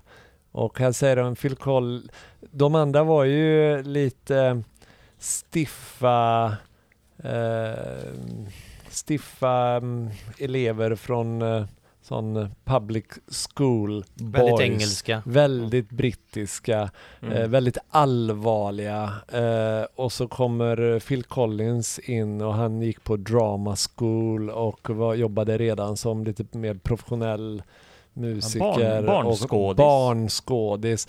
Ehm, och han var en väldigt eh, lättsam person. Så att eh, han gjorde mycket för själva stämningen i bandet. Mm. Ehm, plus att han då tillförde en, eh, ja, en väldig professionalitet genom att han var en så otroligt duktig trummis. Ja, redan då. Redan då ja. Eh, Han var ju med i Oliver Twist tror jag, som barnskådis. Oliver Twist, den scen, scenuppsättningen. Okej. Ehm, Steve Hackett kom de väl över tror jag genom en annons i, eh, om det var New Musical Express eller något liknande. Ja, det tror jag Eh, stämmer. Jag tror att det var hans annons. Det var va? hans annons Ja, ja. Ja, precis. precis. Att han sökte band. Mm. Han sökte band. Mm, typ bara seriösa Ja, snubbar, inga, ja och det, det, inga och, popfreaks. Nej, och, och annonsen visar också på ett gott självförtroende. Mm, det var ett seriöst mm. hårdsatsande band. Mm. Och han var ju också en väldigt seriös person där i början, eh, Steve Hackett. Han hade ju skägg och eh, långt hår och eh, glasögon och Det är, satt, det är seriöst. satt på en stol och spelade som sin Ja. stora förebild Robert Fripp. Ja, Mm. Mm. ja, han var väldigt seriös också. Mm. När började han stå upp? Eh, ja, det vet inte jag riktigt. Robert men, eh, Fripp har väl aldrig ställt nej, sig upp? Nej, men Nej. Jo, han stod upp det på, lite i början där på grund av eh, tryck från sina bandmedlemmar. Men, ja. men sen satte han sig igen och Mm. struntade i vad alla andra nu för tiden står han upp. Ja, precis. Nu Nej, är står han med sin eh, fru Toja. Och Mm. grejer. Ja, nej men jag, jag, jag tänker på, på Steve Hackett. Steve Hackett ja, ja, Ja, precis, ja. absolut, absolut. Nu ska vi inte prata om Robert Fripp hela Nej, kvällen. nej, Precis, det är, en, det är ett annat avsnitt. Steve, Steve Hackett ja, seriös. Eh, Phil Collins var ju inte riktigt lika seriös. Han var lite mer eh, happy-go-lucky sådär. Mm. Och han, hans väg in i bandet var ju att eh, han, eh, det var någon som tyckte att, det var någon som skulle på audition hos Genesis för gitarrplatsen. Och han var kompis med den här snubben och han, gitarristen tyckte du kan väl hänga med. Eh, för eh, ja, de eh, behöver trummis också typ Mm. tror jag, eller någonting, han visste inte. Ehm, ehm, innan de kom dit då så fick han ju reda på att det var ju mycket riktigt också audition för trum, trummisar, så han, men han hade ju inte hört Genesis direkt. Så han, men han, han var där tidigt med sin kompis. Och ehm, där de var och hade de här auditions, där fanns det en eh, swimmingpool, så han Ja. låg där i, i poolen och eh, lyssnade på alla andra trummisar Mm. som spelade och lärde sig låtarna just. efterhand. Så när det var hans tur så liksom gick han in och bara rev av det. Då visste han hur det skulle göras. Ja, precis. Ja. Så då fick han ju den platsen. Och här är ju den, den klassiska line-upen Mm. skapad liksom. Precis, nu är det komplett. Ja. Mm. Och även eh, Paul Whitehead har ju även gjort eh, omslaget till den här. Ja, Nursery det måste Cry. man ju ändå säga. Det är ju ett eh, ikoniskt, det är ett väldigt häftigt omslag. Mm. Eh, det är en eh, liten tjej som spelar Crockett med eh, avhuggna huvuden. Här kan man se. Just det. Den Ja. är väl em, en illustration av låten The Musical Box va? Ja, precis. Mm. Av, mina, av, av de här Paul Whitehead-omslagen så det, det här är ju min favorit. Ja, oh, ja. Ja. ja. Verkligen. Ja, jag tycker den är fin. Jättefräck. Vilka, vilka låtar är det? Jag, jag har ju eh, några. Mm. Jag tänker The Musical Box är svår att komma undan. Den är ju fantastisk. Kan jag säga att detta var den första skivan som jag köpte med eh, Genesis och eh, min väg in, jag vet inte hur det var för er, men min väg in i Genesis var ju via Marillion, det har jag ju berättat Mm. Så var det förr. inte för oss. Nej. Inte för mig. Nej. Så att, och då kom jag, och då, då var det ju verkligen, när jag satte på den så kunde jag ju ändå, ja, det här påminner ju faktiskt om Marillion. Mm. Bra med Mm. andra ord. Mm, det kändes hemma. Det kändes hemma och Mm. jag fastnade ju direkt för eh, första låten, The Musical Box. Mm, Mm. Fin. Ja. Så den måste vi ju ha med. Men har vi någon annan som vi tycker står ut? Jag har ju lyssnat eh, väldigt mycket på eh, The Return of the Giant Hogweed. Den har jag med också. Ja. Det, är ju så cool titel. Ja. ja. Som Vad- handlar om, om den, den, Björnloka. den invasiva. Den Arten. invasiva arten björnloka. Det kan man också skriva en text om. Varför inte? Why not? Ja. Liksom. Sen har du den lilla, lite eh, eh, roliga låten Harold the Barrel som inte är så Ja. dum. Sen har du också då den klassiska The Fountain of Salmasis tror jag heter. Ja, Ja. och For Absent Friends, är det inte så att det var första låten som Hackett och Collins är involverade i? Ja. Phil Collins Ja, eh, ju, har ju lead vocals på den ja. Ja. Mm. Så Phil Collins eh, körde ju lead vocals ganska tidigt fast han inte var lead vocalist ja. än. Mm. Eh, men eh, Här har de ju också sin fina, han som sen blev producent på mm, mycket av Genesis plattor, David Henschel. Han är med här som engineer säger jag. På den här inspelningen som var 1971. Trident Studios, augusti 1971. Trident, fina Trident Studios Mm. där Beatles spelar in Hey Jude. Ja. Ja. Så fick vi med det. Ja, jag har ju fått med Marillion så. Och jag har fått med King Crimson. Ja! Alla är glada. Men eh, vilka eh, två låtar kan vi enas om att man ska lyssna på från den här skivan då? The Ja, just det, I vanlig Box. ordning nämnde vi sex låtar. Ja, Eh, musical Box. ehm, tycker sen- vi. Och The Return of the Giant Hogweed kanske? Eller? Det är ju en så fantastisk titel. Den är bra. Ja. Den tar vi. Vi tar den. Jag kan bara, innan vi lämnar Nursery Crumb helt och hållet, kan jag eh, slinka in med att The Musical Box, där är faktiskt Anthony Phillips med lite och har eh, gjort den låten. Jaha. Den var liksom lite med där från den brytperioden. Mm. Okej, lite rester från förr. Ja, Ja. så är det. Han är inte med och spelar någonting, ingenting men sånt, nej. eh, han är med, eh, Mm, med- kompositör. Absolut. Mm. Foxtrot. 1972. Också ett fint omslag. Klassiskt. Mm. Ja, det, det, är, det är klassiskt. Det, det är fint. Lite sp- spretigt. Jag tycker det till exempel att räven skulle varit större. Eller da, det får förklara här. Det, det är ju väldigt proggig omslag får man ju säga det här. Det är en eh, målning med en någon slags ubåt, en val och så är det på ett isflak så står det en eh, dam i röd klänning som har ett rävhuvud. Ehm, och på baksidan så är det, det eh, lite märkliga figurer som eh, är klädda i klassiska rävjägarkläder som sitter till häst. Jag vet inte vad det heter. Mm. Rävjägarkläder. Mm, Ja. mm. Mm. Eh, Men det är Jag klart. förstår f- precis. Ja, och skivan heter ju Klassiska. Foxtrot då, så att Mm. eh, det finns ju ett tydligt rävtema eh, på skivan. Ja, svincoolt. Och jag måste säga att jag gillar ju verkligen den här tidiga loggan som de hade Ja, på, mm, på de här tre skivor är det de, de hade med den på Ja. va? Nej, det är bara... Ja, Ja, och liven också. Liven ja, precis. Ja, precis. Eh, riktigt cool. Jag skulle, Ja. ska nog försöka att skaffa mig en t-shirt med den loggan på. Ja. Det tycker jag. Ja. ja. Skulle du haft idag. Jag borde ha haft det. Mm. Eh, som sagt, det är lite mer, jag vet inte, lite mer barnsligt målat det här om man jämför det med Nursery Crumb i alla fall. Där tycker jag han får Mm. till det mycket bättre än, än på den här. Men eh, givetvis, det är ändå ett klassiskt skivomslag. Ja. Men jag håller inte med. Hade inte den här rävdamen kunnat eh, ta en mycket större roll så hade det blivit, och rensat upp det. Mm. Den, eh, räv, Gör om, gör jo, rätt, Den rävdamen tog ju ganska stor plats på scen sen. Ja, I, i Peter Gabriels skepnad. ja, Peter Gabriel drog ju på sig en, både en sån här, eh, sin frus Mm. klänning hade han väl hittat va? Ja. En röd. Han gjorde som Bill Ward. Ja, Han Och- lånade från frugan. ja. Och, det, det och ett här, rävhuvud. och här kan man väl säga att Peter Gabriel var ju inte en, på, på, i den här tiden så var det ju många frontmän. Du hade ju liksom Robert Plant, du hade Mick Jagger, sexsymboler. Peter Gabriel var ju inte alls den personen. Han var ju tvärtom ganska, ja men lite mer, eh, han var kanske inte blyg, men lite mer till, tillbakadragen. Så att Lite genom- androgyn kanske? Ja, och Ja. Mm. så genom klä ut sig på scen så kunde han agera utifrån, för då gick han in i or- olika roller. Så han började ju ganska tidigt med och hade och, och ja men helt enkelt eh, tog på sig eh, rävhuvuden och eh, för att helt enkelt visa upp de olika karaktärerna i låtarna. Ja, och sen så var det ju också så att alla andra i bandet satt ju ner. Ja.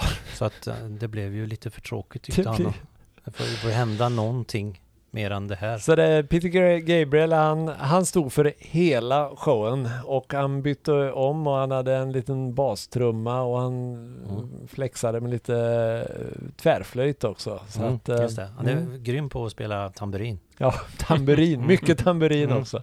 Ja, och det var ju helt rätt i. Mm. Steve Hackett, gitarristen, han satt. Ja, Tony Banks, keyboardisten, satt. Ja. Phil Collins, drummer, han satt. Ja. Och, Rutherford satt också Ja, mycket. det- Ja. Han hade ju sina tunga dubbelhalsade gitarrer. Så han, han var så, tungt att han var så bära. fjösig på den tiden så han orkade inte stå upp och bära.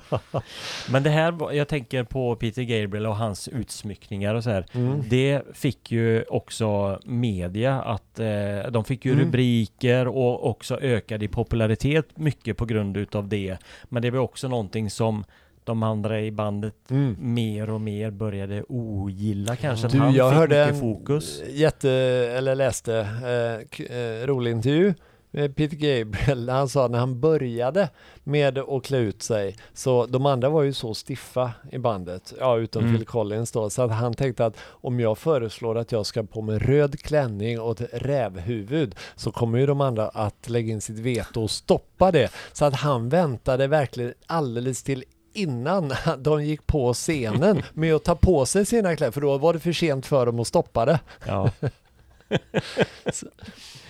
Eh, Men eh, sen så, så, så var det så, eh, vet Phil Collins sa det i, någon, i något sammanhang att de ganska snart, även om de kanske ogillade det, så förstod de att det var ju ett sätt för dem att faktiskt bli omskrivna av pressen ganska tidigt. Så de Mm. blev ju omtalade tack vare deras ganska eh, spektakulära scenframträdanden då. Och då var det ju Peter Gabriel. Och det kom ju mer folk till spelningarna också. Ja, Mm. Så eh, de kunde väl se nyttan av det hela. Ja, precis. Han rakade ju, eh, han rakade ju upp en, huvudet också, så han var flintskallig I mitten i ja. mitten. Inverted eh, mohikan, eller vad kallar han den? Ja, Ja. för att han skulle kunna, han skulle känna regnet mot sitt bara huvud. Mm. Ja, Sa han det? ja. Ja. Men här kan man ju inte låta bli att eh, ha med mästerverket. Nej, det går ju inte att komma undan. Vi måste Nej. ha med Supper's Ready. Suppers ready. Mm. 23 minuter. Ja, det är ju helt magiskt. Ja, den är fantastisk faktiskt. Ja men det är den. Eh, och det är ju fortfarande eh, Peter Gabriels eh, favoritlåt eh, med Genesis. Jaha. Ja, den tillsammans med eh, skivan Lamb Lies Down on Broadway. Då. Mm, mm, Mm. Så han är väldigt stolt över Suppers Ready. mm. Mm. Bra. Mm. Kan han vara. Bra. Eller hur? Ja, den, är, den är fantastisk. Hela, hela andra sidan är ju Suppers ready. Precis, Mm. och eh, jag tycker, eh, jag vet inte vad man ska ta någon mer låt, den är ju så lång, men kan Watcher, säga- Watcher of the Skies är också, Ja, den är bra. Och där hade ju han Mm. ytterligare en, en scenkostym som var ganska fräck på Ja. Watcher of the Skies med sin bat. ja, Just det. sin, har- sin bettmössa. Har du den bilden där? Ja, precis. Ja, Ja, där. Så. Ja. det är så, ja. Jättefräckt. Så hade han sån smink eh, runt ögonen som var sån trans... eh, Vad heter det? Translucent? Vad heter det när det är självlysande? Ja, ja. Så det var fräckt när de, Ja, när de eh, släckte ner. Det finns en låt på den här skivan som heter Get 'em Out By Friday som är en liten kvarvara från tidiga Genesis som var eh, samtida med The Knife som de körde mycket live. Den fick vara med på den här skivan Mm. också. Mm. Den är lite annorlunda. Lite mer nästan eh, åt, nu kanske ute på djupt vatten, lite mer åt The Who-hållet eller den, Ja, kanske det. Ja. Varför inte? mm. Om man vill. ja, om man vill. om man inte vill så kan det vara något annat. Jag, jag Ja. tänker på här, när man ser bandet på insidan, Mm. så finns det ju en annan snubbe här som heter Richard Mac Fail. Ja, Ja. i, hög hatt. i hög hatt. Equipment and Stage Sound. Ja. Sound Friend. Mhm, mm. Ja, han var ju väldigt... Vad eh, vet vi om honom? han- Att han var en väldigt... eh, eh, pushade bandet väldigt mycket i, i det tidiga. Eh, det kan vara så att det var till och med han som fixade den här um, stugan till dem där de fick vara och repa. Jag kommer inte ihåg om det stämmer eller inte men han var väldigt instrumentell med att eh, fixa grejer till dem och Mm. han körde ut grejer dit och, och fixade så de fick käk och sådär och liksom sa nej men ge inte upp nu, det här kommer bli jättebra. Och han var en sån tidig tidig um, påhejare. Och, Och eh, här, allt i allo. Och här presenteras han ju faktiskt som bandets sjätte medlem nästan. Ja, jag menar det, han måste ju vara väldigt betydelsefull eftersom han är med med Mm. Väldigt bild och allting liksom. Han var väldigt viktig. Han är, det var inte så många år sedan som han gav ut um, en uh, självbiografi. Där han pratar mycket om, uh, jag har inte läst den men uh, han verkar vara en väldigt trevlig figur. Jag tror han var gäst på um, Tabletop Genesis. Ja.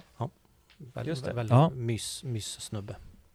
Just det, det är en podd som man kan kolla upp Mm. om man vill lyssna på Mm. ett eh, poddavsnitt om varje skiva. Just det. Sådär också. Mm, precis. Mm. Väldigt bra.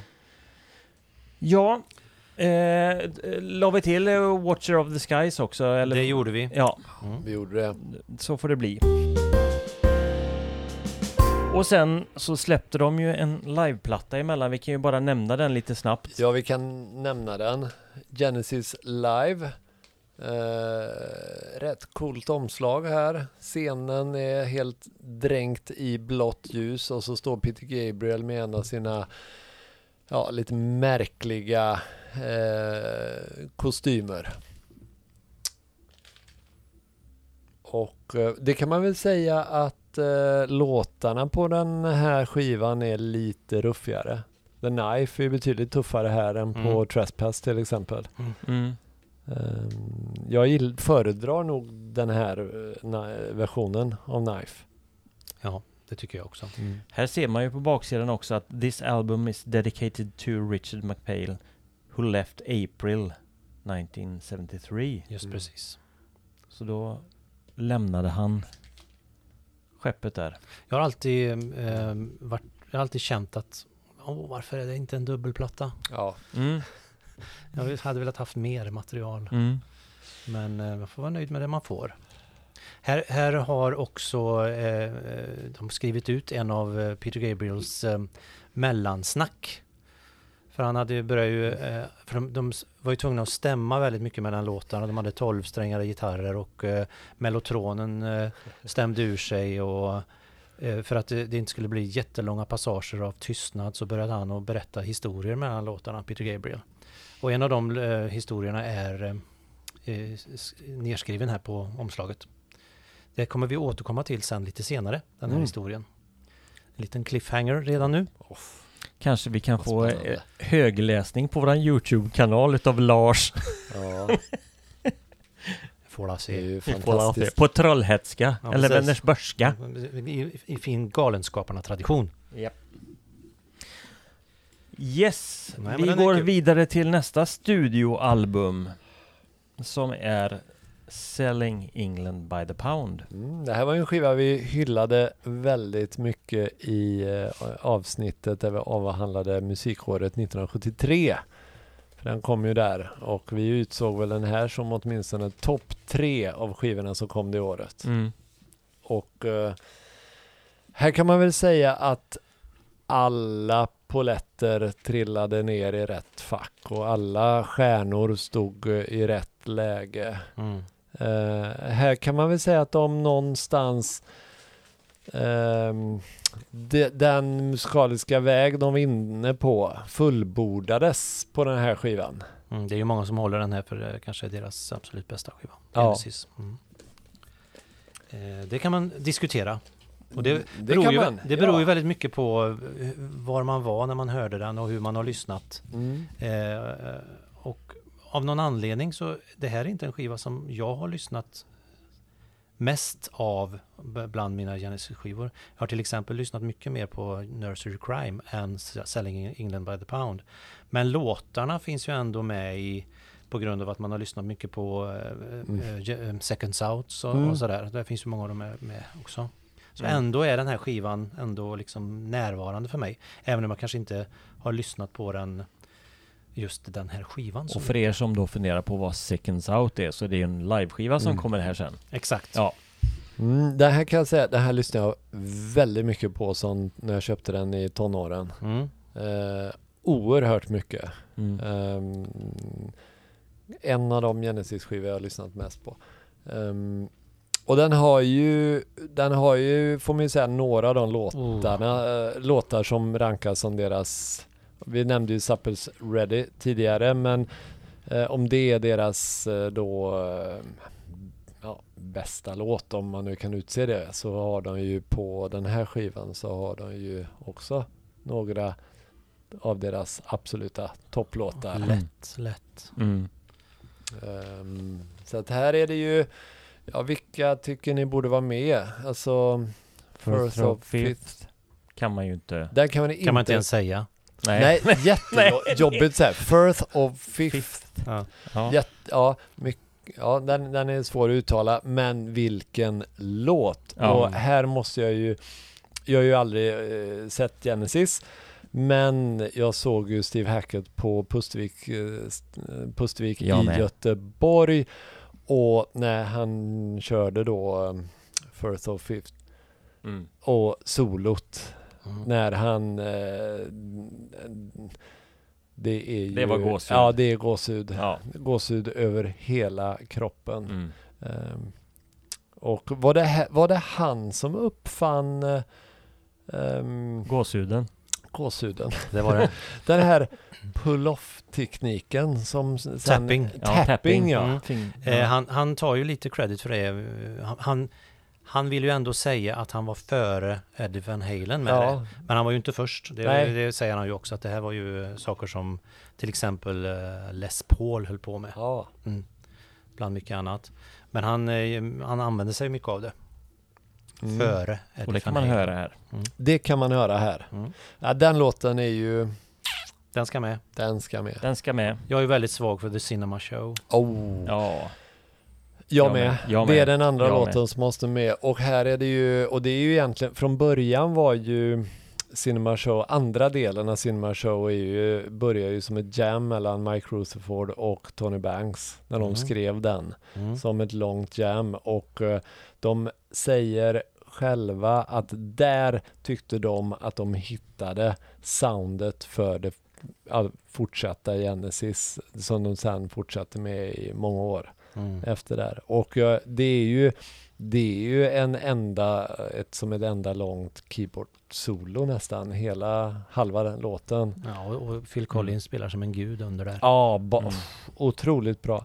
Eh, Tony Banks har vi inte nämnt så mycket. Keyboardisten och pianisten och... Nej, det är eh, konstigt. Det borde vi ha gjort. Ja, att, han... Eh, eh, vi kan ju nämna bara att eh, lite överraskande, jag, jag har inte läst den så noga, men jag har läst lite i Yngve Malmstens självbiografi. Då nämner han Tony Banks som en av sina största förebilder. jaha, ja. Mhm. Mm. ser man. Och som, Det hade man ju inte tänkt kanske. Nej. Kanske. En keyboardist. Nej, men han eh, lyssnade väldigt mycket i tonåren på tidiga Genesis. Trevligt. Mm. Tony Banks, eh, när Anthony Phillips eh, försvann ur gruppen så, så eh, kan man ju säga att Tony Banks eh, steppade upp där och eh, liksom tog kommandot mycket. Mm. Det, var, det, det lyssnades väldigt mycket på vad Tony Banks sa. Han var den- väl också en person som krävde väldigt mycket att man lyssnade på honom. Ja, absolut. Och den enda som kanske eh, hade någon chans att eh, stå emot honom och ha andra argument var väl Peter Gabriel då möjligtvis. Mm. Annars var det nog mycket Tony Banks som styrde och ställde. Mm. Mm. Eh, på gott och ont förstås. Eh, men ehm, han fick ta den rollen när Anthony Phillips eh, tackade för sig. Mm. Sen här är det också, eh, nu överger de eh, Paul Whitehead här som eh, artwork-snubbe och Mm. hittade en fin, ett fint konstverk av Betty Swanick, heter Mm. hon. Den såg inte riktigt ut som på omslaget. Det är några saker som är dit, om jag inte har helt fel så är det så att det är Gräsklippare. ja. nästa, ja det kanske är så att gräsklipparen Annars återkom, återkommer vi på att göra om, gör rätt. Mm. Men det, det var något de fastnade för på någon utställning och tyckte att den var jättesnygg. Och jag tycker att den är väldigt fin den där. Den är väldigt fin. Är det så att eh, eh, till Selling England by the pound, att det var något de plockade från en, en från eh, någon valaffisch från Labour? Det är inte omöjligt att det, Det det, det är här är den här perioden Mm. eh, Ja. när det var, gick riktigt dåligt för England. Ja, Och det var... eh, jag vill minnas det. Finns risk för att vi får ta upp det här i Gör om, gör rätt. Men Mm. eh, någonstans i bakhuvudet så Men Mm. den här plattan är ju väldigt brittisk. Ja, Eh, och eh, det är ju tvära kast egentligen till skivan som kommer här efter. mm, exakt. För då händer det nya grejer. Det finns ju en låt här som heter The Battle of Epping Forest som är kanske den eh, låten som, som inte lyckas riktigt och, och, förmedla det den, den skulle därför att den ska Peter Gabriel, inte nog med att han eh, klädde ut sig till en massa olika figurer utan i den här låten så skulle han vara en massa olika personer. Och han skulle försöka sjunga detta med olika eh, dialekter och grejer och sånt där. Och Mm. Det blir lite för mycket text Ja. på den här låten. Ja, Han försökte men det, blev, det var inte så att de, den kostym. det var inte så att de, att de gjorde den här låten live så mycket för att det, det var för svårt. det var att få det för att lyckas.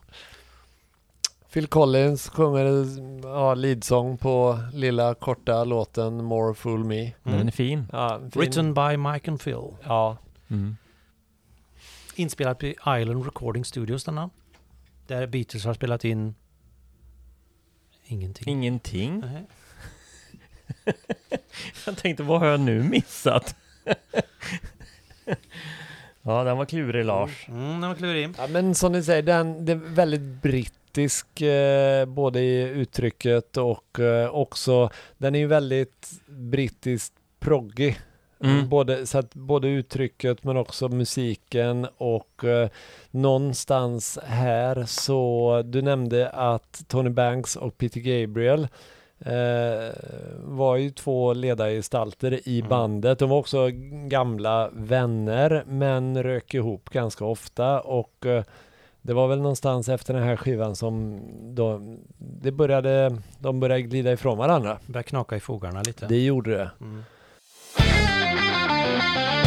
När de gick in i studio för nästa skiva så, skulle ju, så fick eh, Peter Gabriel, hans fru, hon eh, hade en väldigt jobbig förlossning. Och, ja, det var tydligen eh, väldigt traumatiskt. Väldigt traumatiskt och eh, när de skulle spela in skivan så ville ju han vara på sjukhuset. Hans dotter låg i kuvös och hans fru var dålig. Han var väl också den enda som hade blivit eh, eh, förälder. Ja. Ja, precis. De Och- andra hade kanske inte riktigt den förståelsen. De, nej, utan tvärtom. De, de hade noll sympati för Mm. att han skulle, hur kunde han våga att prioritera barn och fru framför bandet nu Ja. när vi ska spela in nästa skiva? Eh, riktigt osympatisk. Och det var framförallt Tony Banks och även Mike Rutherford och Mike Rutherford har ju erkänt att det var så. Ja, det har de ju gjort. Det har de nog gjort ja, allihopa. De tyckte Ja. inte att de betedde sig speciellt bra där. Nej, så att det gjorde ju inte sprickan mindre kan man väl säga. Nej. Sen var det ju också så här att inte nog med att det var en traumatisk födsel. eh, Peter Gabriel hade andra saker att, att tänka på också. Det var nämligen så att på grund av den här baksidestexten till eh, Peter Gabriel, eller till eh, Genesis Live, så var det ehm, så var det så att Hollywood plötsligt visade intresse för Peter Gabriel. I form av att eh, regissören William Friedkin som är känd för French Connection och Exorcisten och den fantastiska filmen Sorcerer, om ni har sett den. Nej. Fruktans lön. Den ska ni se om ni inte har sett den. Eh, detta var precis i de, eh, ja, när han har gjort de här filmerna. Han, läste den här eh, konstiga historien som var på baksidan av eh, Genesis Live. Där det handlar om en, en kvinna som är på the subway station och plötsligt börjar och dra ner en dragkedja och ta av sig sin hud och alla möjliga grejer som händer. Det tyckte han var spännande, William Friedkin. Den här snubben vill jag veta mer om. Så han bjöd över Peter Gabriel till, eh, till USA för att vara med i någon slags think tank och brainstorma idéer för kommande projekt. Och när eh, Peter Gabriel berättade detta för de andra snubbarna så det gick ju inte, tyckte de var bedrövligt. Så då slutade ju Peter Gabriel i gruppen. Han hoppade av mitt under inspelningen Mm. och åkte till USA. Men det var ju inte riktigt, han, ja, när han väl kom dit så var det ju kanske inte riktigt vad han hade tänkt sig. Nej, det var Nej. väl svårt att... Ja, det var, det Mm. var kanske inte så mycket som kom ut av det där så att eh, han kom ju tillbaka efter ett tag och då var ju snubbarna kvar i studion och fortsatte med Mm. inspelningarna. De hade ju följt upp. Det skulle ju bli en dubbelplatta det här. Mm. Så att eh, då var han med igen. Men då var ju nästan skadan lite gjord redan Mm. på grund av de här precis. grejerna. Sen var det väl det också att då kom han... Då, då krävde han att han skulle skriva alla texter. Ja, för det hade han ju inte gjort Nej. dittills. De hade ju delat mycket på det. Mm. Både Tony Banks och även Mike Rutherford skrev ju texter. Ja. Men nu vill han skriva allting för han hade ju det här i huvudet. Den ja. historien om Rail. Rail, Den en puertoricansk immigrant som går vilse i New York och ja, Träffar ett lamm. ja, Eller? ja, är det någon som begriper texten? Ingen. Nej. Nej. Inte bandet. Men skivan vi pratar om är alltså The Lamb Lies Down on Broadway. Ja, Och som är en dubbelplatta. Mm, Kom 1974. exakt. Och, Och- den, till skillnad då från eh, eh, Selling England by the Pound som är väldigt brittisk. Den här Mm. är ju inte alls brittisk på det sättet. Den Nej. Är, den är ju mer, ja, Broadway. Broadway, ja. Ja, och den, den pekar ju mycket framåt tycker jag. I ljudbilden så är den, påminner den ju väldigt mycket om eh, det som kom sen. Ja. Trick of the Tail och Wind of Wuthering. Jag tycker de är Mm. besläktade. Mm. ja. Även om det fortfarande är fortsa- eh, väldigt mycket Gabriel. Ja, Givetvis. ja, ja det är jag, jag tycker det är stor skillnad i soundet mellan Se- Selling England by the Pound och den här. Ja, Jag verkligen. hade för egen del lite svårt för den här skivan på grund av eh, eh, soundet och eh, Peter Gabriels röst och jag tyckte det var lite skrikigt och lite kallt och, och men eh, idag älskar jag den såklart. Jag Vadå? hade, jag hade nog lite samma ingång första gången jag hörde den. Det var ju lite, Mm. jag vet inte, det blir lite för mycket också i, Mm. i eh, som en dubbel-LP. Ungefär som eh, första gången jag hörde The Wall kanske blev lite för mycket också. Kan man inte säga att i likhet med The Wall så tappar den ju lite i slutet den här skivan. Den är lite för lång. Ja, Nu kan vi se. Kanske. Kanske inte, Lars är inte riktigt överens här kanske.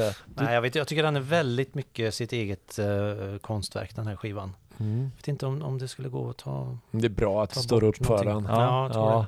Det. det. Finns ju folk som fullkomligt älskar den här skivan och Ja. tycker att det är eh, verkligen ett mästerverk. Jag vet, jag, jag satt vid någon vinylkväll någon gång med en person från Göteborg som, som var, han var helt besatt av The Lamb Lies Down on Broadway. Han sa, när jag jobbade, när jag var ung och jobbade på sjukhuset här och där, då var jag tvungen att cykla tidigt på morgonen och det tog eh, 52 minuter Mm. att cykla dit. Och under tiden så sjöng jag igenom hela The Lamb Lies Down on Broadway från början till slut. Jag kunde den utan till. Det tog precis så lång tid som det tog för mig att cykla till jobbet. Undrar, kunde han förklara texten? Eh, nej, det kan han inte. det gick inte. nej men det är en väldigt bra skiva. Ja, jag tycker det. Om, om man lyssnar på, um, på um, li- liveupptagningar, bootlegs, så finns det ju jättemycket spännande eh, musikaliska ambient-passager eh, som händer live på grund av att eh, Peter Gabriel skulle byta kostym och, och hela tiden. Så att det det blir mycket uppbrott där och då, det fyller de på ett häftiga sätt med, med mycket musikaliska grejer som händer där, som inte är med på skivan då. Visst var det så att när de turnerade med de här skivan eh, så hade de ju en eh, avancerad för den tiden ljus och framförallt bildshow. Ja, precis. Och- Ja. Slides. Slides ja, och det var Det funkar väl så, aldrig. det funkade, jag läste någonstans att det funkade kanske 30% av gångerna. Ja. I övrigt så fastnade de där slidesen eller kom upp på fel ställe eller visades halva och Det gick aldrig att synka det där, så efter ett tag så, så struntar de i det. Bara kör bara bilder så spelar vi. Bara det händer någonting där bak, så det Ja. behöver inte ha någonting med låtarna att göra. Tänk vad fantastiskt det hade varit att ha hela den föreställningen i, i bra kvalitet. Ja, den finns ju i dålig kvalitet. Ja. Mm. Men Fin- i bra kvalitet Ja. som en DVD eller... Det är konstigt att de inte, jag vet inte om de filmar något eller, men det har ju inte dykt upp någonting i alla fall. Det finns ju sånt eh, audience eh, Mm. men det finns ju inget professionellt vad jag vet. nej. Kanske någon sitter och jobbar på det nu. Vilka låtar sticker ut här då som man måste ha med? Ja, ja. En av mina absoluta favoriter är eh, Lily White Lilith. En riktigt underbar poppärla som ligger eh, någonstans i mitten där. Den älskar jag. Jag älskar Fly on the Windshield. Jag älskar Ja. också Fly on the Den Windshield. är bra. Mm. Och sen är ju kanske uttjatad men Carpet Crawlers är ju väldigt bra tycker jag. Jag älskar Men- Carpet Crawler men jag älskar också In the Cage. Ja. Men de är väldigt uttjatade båda två. Ja, Ja. men det, ja, det, är ju, Ja. det är ju det. Ja, då- det, det är Ja. Genesis eget fel. Ja, Ja, jo men det är det. För det, det är ju också två låtar som de fortsatte att spela mång- ja, ända till slutet egentligen. Mm. Eh, båda de låtarna. Ursäkta mig. Nu är det, Mm. är det Jocke som ringer Jaha, eller? ja, mer frågor. Vad vill du Jocke? Ja. Nej. Phil Collins bästa skiva. Eh, ja. Just det. Nej, just det. Ja. Nej, men vi får återkomma med det då. Ja. Ja. Han har börjat lyssna på The Lamb Lies Down on Broadway i alla fall. Ja, just det. här. Han gillar Lily White Lilith, säger han här. Mm. Ja. Ja, men då tycker jag att vi tar med Lily White Lilith. Hej då Jocke. Eh, ja men eh, ja, de är lite uttjatade men det är två låtar jag faktiskt aldrig tröttnar på att lyssna på. Eh, Carpet Crawler och In the Cage. Men det är ju två låtar som de väl spelade till och med på den här återföreningsturnén. Mm. Ja, in, nu Ja. vet jag inte nu förra året eller för två år sedan nu senast men har han kört In the Cage också. ja de gjorde det. Mm. Ja, men annars 2007 när de var ute då körde de ju båda dem. Counting Out Time är jag lite svag för Och den är också. jättehärlig också, poppig och fin. Ja. Ja. Jättemelodiös på ett underbart sätt. Ja. Ja. Gillar ni It? Vilken är det nu igen? är den jättejobbig, konstig? Ja, Eller? ja, det, ja, det, det, det Jag kommer det. inte ihåg den riktigt. Så Nej. det- Sis, sista låten. Ja, just det. Just det. Ja, precis. Eh, Nej, men vilka två ska vi ta då? Vi tar uh, Little White Lilith och Fly on the Windshield. Ja. bra. Två. Och det, Mm. de, de låtarna skulle de ha kört live. Ja. Ja, Lite mer. ja, mycket mer. Det, här lämnar ju Peter Gabriel. Ja, och visst var det så att han, han meddelade bandet mitt i turnén. Så var det. Eller Eh, ja, han... eh, Med, ja, eller Mm. meddelade han bandet eller meddelade han bara managern? Managern tror jag som fick ta den eh, smällen där. Ja, Men de hade ju en megaturné ja. över USA och resten av världen. Alltså han fick ju fortsätta i sex sju månader. Ja, ja visst, visst. Det ja. tog ju aldrig slut. Nej. Eh, Så att... ehm, mm. Men, Men- där är också, de är ju fruktansvärt bra live på den turnén. Om Ja, man lyssnar på bootlegs. Phil Collins där är ju... Han tog ut svängarna. Han, han, han sa ju det att han älskar ju den turnén. Mm. att, för han satt liksom i sitt, i sin, sitt bås kan man säga. mm. Och bara liksom kunde spela hur mycket trummor han ville och, och inte tänka på så mycket annat. Och så, ja, han sjunger ju givetvis också jättebra men Mm. framförallt så, så tog han ut svängarna trummässigt. Mm. Det Ja. är ju, det är ju en av min, ja, mina absoluta favorittrummisar är ju Phil Collins från den här perioden. Mm. Ja, han är ju djuriskt bra. Ja, bra. Ja. Men detta var ju då band, ett- bandets andra stora dråpslag. Precis. Och kanske då ännu tyngre. För det var ju, i och med att så mycket i scenshowen kretsade kring Peter Gabriel så var det ju väldigt många som som trodde att Peter Gabriel var, var kanske den som, ja, den, den viktigaste musikaliska motorn och efter konserterna så vet jag Phil Collins sa i någon intervju så kom de in och sa det, ah, great show Peter. Mm. Eh, och de andra i bandet sa, hallå vi finns här också. Mm. Mm. Eh, Jag tror dock att bandet var ju aldrig liksom, eh, hade aldrig någon tvekan om sin egen eh, nej, förträfflighet. De, Eh, de visste ju hur liksom att alla var väldigt viktiga. Jo men det Mm. visste de, men när han slutade så, Mm. så blev de ju då, Peter Gabriel har ju sagt i en tur att han hade ju mer för, eh, confidence, eh, han hade ju mer förtroende, Självförtroende. självförtroende. eller han hade mer förtroende i bandet än vad bandet hade självförtroende själv. För han var helt Mm. övertygad om att de skulle klara sig jättebra utan honom. Ja, Mm. precis. Eh, och, men, och det gjorde de ju. Ja, och det ska vi ju gå in på i Mm. nästa avdelning, men vi pausar här lite, mitt Ja. emellan Peter Gabriel-eran och det som ska komma och ger ett litet tips här ifrån ja, vinylskrubben i Trollhättan. Tror ni han tipsar om Phil Collins?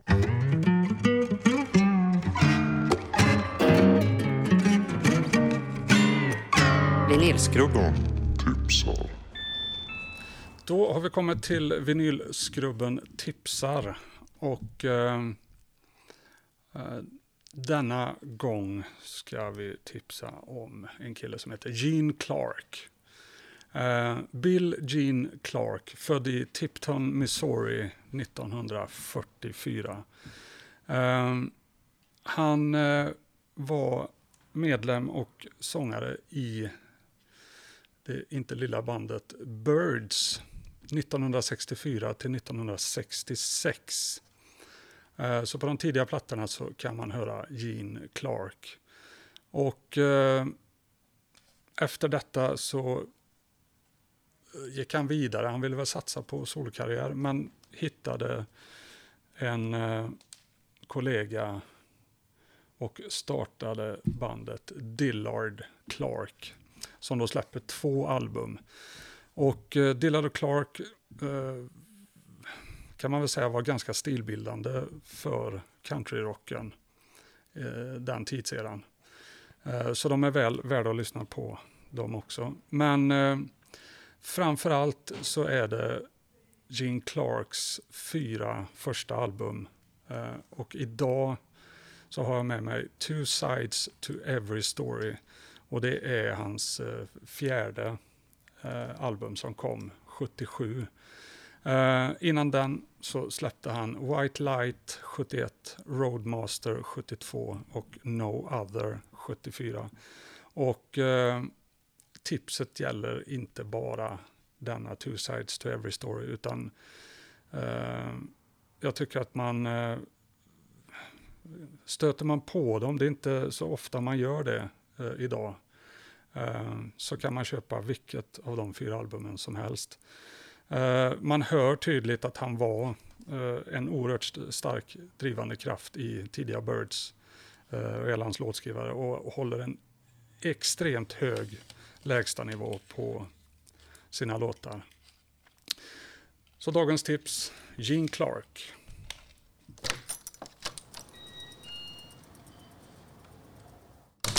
Gene Clark, Mm. är det något ni har lyssnat på? Känner Har till? aldrig hört, aldrig hört talas om, men eh, om Mattias säger att det är värt att lyssna på, då kommer jag definitivt göra det, för han brukar ha goda tips. Mm. Hoppas skivan finns kvar nästa gång jag kommer dit. Då kan jag Mm. nypa den. Nu är vi igång igen. Ja, Nu är vi igång! nu är vi igång. Tillbaks till Genesis. Och nu är vi inne i del två kan man säga utav Genesis historia. Ja, men det kan man säga. Eh, nu är En det ju ny så, era. Ja, en ny era och eh, de tänkte ju det att vi måste ju ha en ersättare för Peter Gabriel. Vi måste ju ha en sångare och eh, så de hade väl lite auditions och så och den som fick instruera de som eh, skulle då sjunga låtarna eh, som kom och aspirerade på att ta Peter Gabriels plats det var ju då Phil Collins som instruerade dem och sjöng ja, visade hur låtarna skulle sjungas. Mm. Och då eh, ganska snart så upptäckte de väl det, eller jag vet inte om det var snart, men de upptäckte då i alla fall att ingen sjunger låtarna bättre än Phil Collins själv gjorde. Nej, Så precis. Att, eh, Och ingen kunde komma upp i de tonarterna som låtarna var gjorda för. De var ju gjorda för Peter Gabriel. mm. Så det var egentligen bara Phil Collins som kunde sjunga dem på det sättet. Och det var väl tänkt lite som en tillfällig lösning. Mm. Ja, du kan sjunga på den här skivan. Mm. Och så kanske inte att det skulle fortsätta. Men när de insåg att det funkade så... Mm. Ja, det var väl inte heller något som Phil Collins egentligen eh, längtade efter. Nej, han, han, hans förslag var ju att de skulle fortsätta som en instrumental Just kvartett. Ja. Men Ja, det, just det. sa ju Tony Banks, det kan du fetglömma. Mm. Och sen har ju Phil Collins också fått lite skit för att han typ har förstört Genesis för de som, alltså, de som inte vet om hur det ligger till. Men det var ju inte hans förslag, det var inte han som ville bli en frontperson egentligen. Han ville spela trummor. Mm. Ja. Det var det han älskade. Så många drar det liksom lika med tecknet där att ja, det där poppiga Genesis från 80-talet, det är Phil Collins fel. Nej, Men- vid den här tiden så Mm. var han oskyldig. Mm. Verkligen. Ja, det Så vi ändrade kan, sig, eh, det ändrade sig kanske sen, men Mm. Kan dementera återkommer vi Phil till. Collins. Ja, då Mm. kommer vi till den här skivan då som heter A Trick of the Tail. Oj, oj, oj, oj, oj. Mm. Alltså det här är kanske en av mina favoriter. Så Mm. där. Ska bli spännande att se mot slutet här nu. Kanske, Liksom, som, Kanske. Mm. Kanske jag föregår någonting här men Mm. jag Det var ju också en eh, väldigt trevligt att se live med Steve Hackett på Pustervik när han körde hela den Mm. här. Mm. Ja, plus hur mycket annat material som helst. Det var en otroligt lång konsert. Mm. Men eh, Men det här är ju... eh, Direkt från början så är det bara det, de ber inte om ursäkt för någonting här utan, och det märks inte att de har förlorat den, eh, den kanske den viktigaste medlemmen utan här är de otroligt vitala rakt igenom hela skivan. mm. Och det är vackert och det är romantiskt och det är eh, jazzigt på sina ställen och eh, proggigt så det står härliga till. ja, det är en Ja. fantastisk skiva. Mm. Eh, Dance on, the, on a Volcano heter ju öppningslåten. Mm. Var det att de, de blev väl lite inspirerade av Led Zeppelin och ville ha något eh, ehm, var det Kashmir de hade in, in, lite influerats av? Det tror jag har hört. Ja, Mm, det är Mm. möjligt. de Jag vet vill- att eh, Phil Collins var väldigt inspirerad av uh, Mahavishnu Orchestra vid den här perioden också. Så han försökte få in mycket sånt också. Mm. Udda taktarter och... Los Endos kan man väl nästan kalla fusion. Mm, kan man göra. Mm. Avslutande låten. Mm. Men Ja. ja. ja, jag jag tycker ju den här är mästerlig från början till slut. Ja, det tycker jag men, också. Men eh, jag har ju en, låt som jag absolut skulle vilja att vi tar med. Mm. Jag älskar Squonk. Den är härlig. Mm, den är härlig. Jag älskar eh, Ripples. Jag med. Mm, Ripples håller jag med om Mm. också. Eh, Jag håller med om allt vad ni än säger. Mm. Men den där eh, basen i Squonk är så... Det, det är väl en eh, syntbas? Ja, det måste det vara. Eller Mm. så, men den... Mm, den är härlig. Så jävla... Och de öppnar ju konserterna mycket med Squonk Ja. mm, på den här tiden. För att de skulle ut och turnera också. Mm. Hur skulle det gå nu då? Ja. För det, han, det var, kom nästa problem, för det hade ju inte Phil Collins tänkt att han skulle lämna trumsetet, utan han tänkte Nej. att nu spelar vi in den här skivan, jag Mm. sjunger, sen så tar vi in en sångare, sångare. Mm. Mm. Men det tyckte inte de andra. Utan eh, det här låter så bra så att det här får du faktiskt... Eh, Du får stå kvar där framme. så då måste de ju ta in... På en- med rävhuvudet. Ja, Nej. på med rävhuvudet, ja precis. Eh, Så de var ju tvungna att ta in en, eh, en eh, turnétrummis. Mm, då tog de ju inte in vem som helst. Nej, Phil Collins fick ju välja fritt. För att han skulle känna sig trygg med det hela och kunna stå där och sjunga och veta att trummorna skulle låta bra. Mm. Så, så så bestämde sig att det, det här får du sköta. Du, du får mandat för att göra detta. Och då eh, var han ute och, och eh, drack med sin kompis Bill Bruford. Och eh, pratade om det här att jag vet inte hur det ska gå. Liksom. Bill Bruford som då tidigare spelat i Yes och King Crimson. Precis, han hade ju eh, också en, en solokarriär. Mm. Ehm, och var anlitad åt höger och vänster. Eh, och jag vet inte hur jag ska göra, sa Phil Collins, och jag vet inte vem jag ska tänka. Ja, men eh, jag kan hänga med. För jag har ingenting att göra nu ändå. Jag kan hänga med på en turné. Mm. Ja, wow, då tyckte han ju var fantastiskt. Eh, så då, eh, och om man lyssnar på eh, bootlegs från eh, 76-turnén så är det ju otroligt häftigt trumspel och när de spelar ihop också så är det jättehäftigt. De Mm. trivs verkligen i varandras sällskap. För de spelar vissa partier så spelar de ju med två trumset då. Ja, Ja. så mycket som möjligt tror jag på den här Ja. första turnén försökte han att sp- springa bak.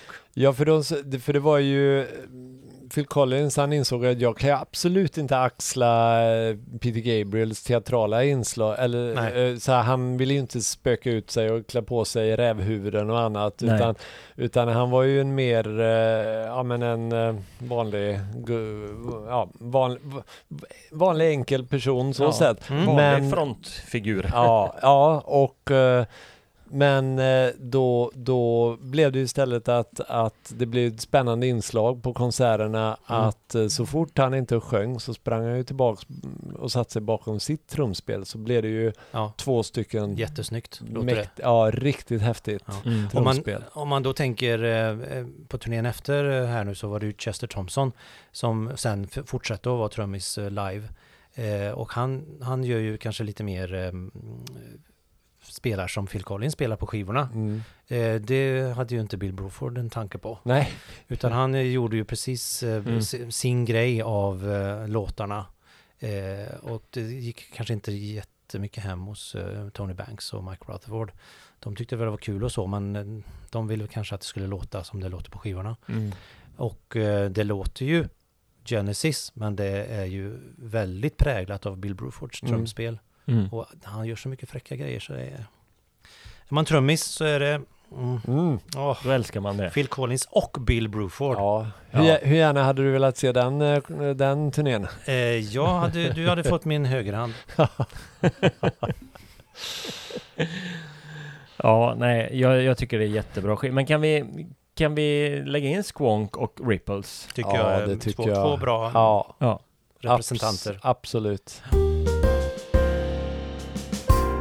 Det hände ju något, ska man prata om något soloprojekt kanske? Mm. Ja, vi har ju pratat om att om, om, om, vi har, om vi har någon soloskiva som vi tycker väldigt mycket om. Mm, som Som passar in i kronologin Ja, sa vi. vi, vi kommer inte använda oss av alla soloskivor, men är det någon vi verkligen Mm. vurmar för så kan vi lägga in den rätt.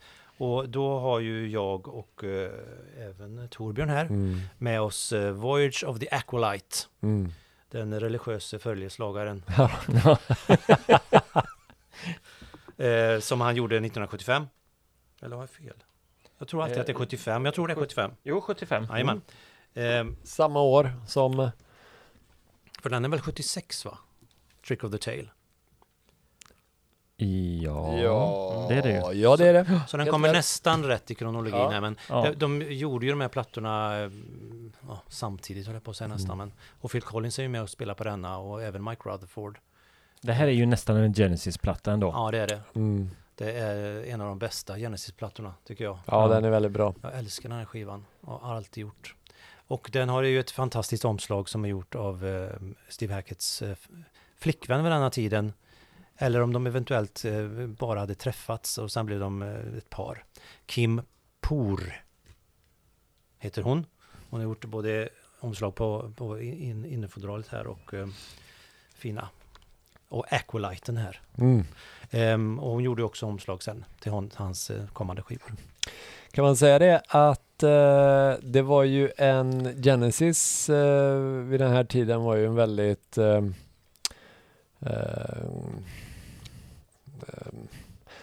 de, de, de, var, de var ganska starka musikaliska konkurrenter kan man väl säga i bandet. Må, många starka viljor och det handlade om Och många låtskrivare. och många låtskrivare Ja. där det och eh, där det, de lite grann i studion fick slåss för att få igenom sina idéer och eh, som sagt Tony Banks var ju en person som krävde Ja. att man lyssnade på honom väldigt mycket så och eh, Steve och Hackett hade mycket material. och hade jättemycket Ja. material. Steve Hackett var väl en lite mer timid personlighet Mm. Som kanske då inte riktigt fick igenom lika mycket låtidéer. Och på Nej. ett sätt så kände han sig kanske fortfarande lite som nykomlingen också. Ja, Ja. Eh, Så att det här var väl eh, ett sätt för honom att få utlopp för eh, sin Ja, kreativitet. Ja, det gick ju väldigt bra. Väldigt bra. Kan man slänga in eh, Shadow of the Hierophant som en, Lätt. som Mm. en Ja. Genesis-låt i listan? Ja men tycker vi jag. kan ju ha med en låt från sidoprojekten i listan. Ja, Det är en bra idé. Ja. ja, det gör vi. Och då passar ju den låten väldigt bra in här. Mm. Och det, där är en kvinnlig sångerska på den. Eh, nu kommer inte jag ihåg vad Jag heter. vet ju att Sally Oldfield är med på denna. Mm. Men jag vet inte om, om det är hon som eh, sjunger på denna just. Jag tror det. Det är nog hon. Det står bara Sally Oldfield vocal, men om det är just på den låten, jo det måste det vara. Men den är ju väldigt, Mm. väldigt bra tycker jag. Mm, vacker. Mm. Ja.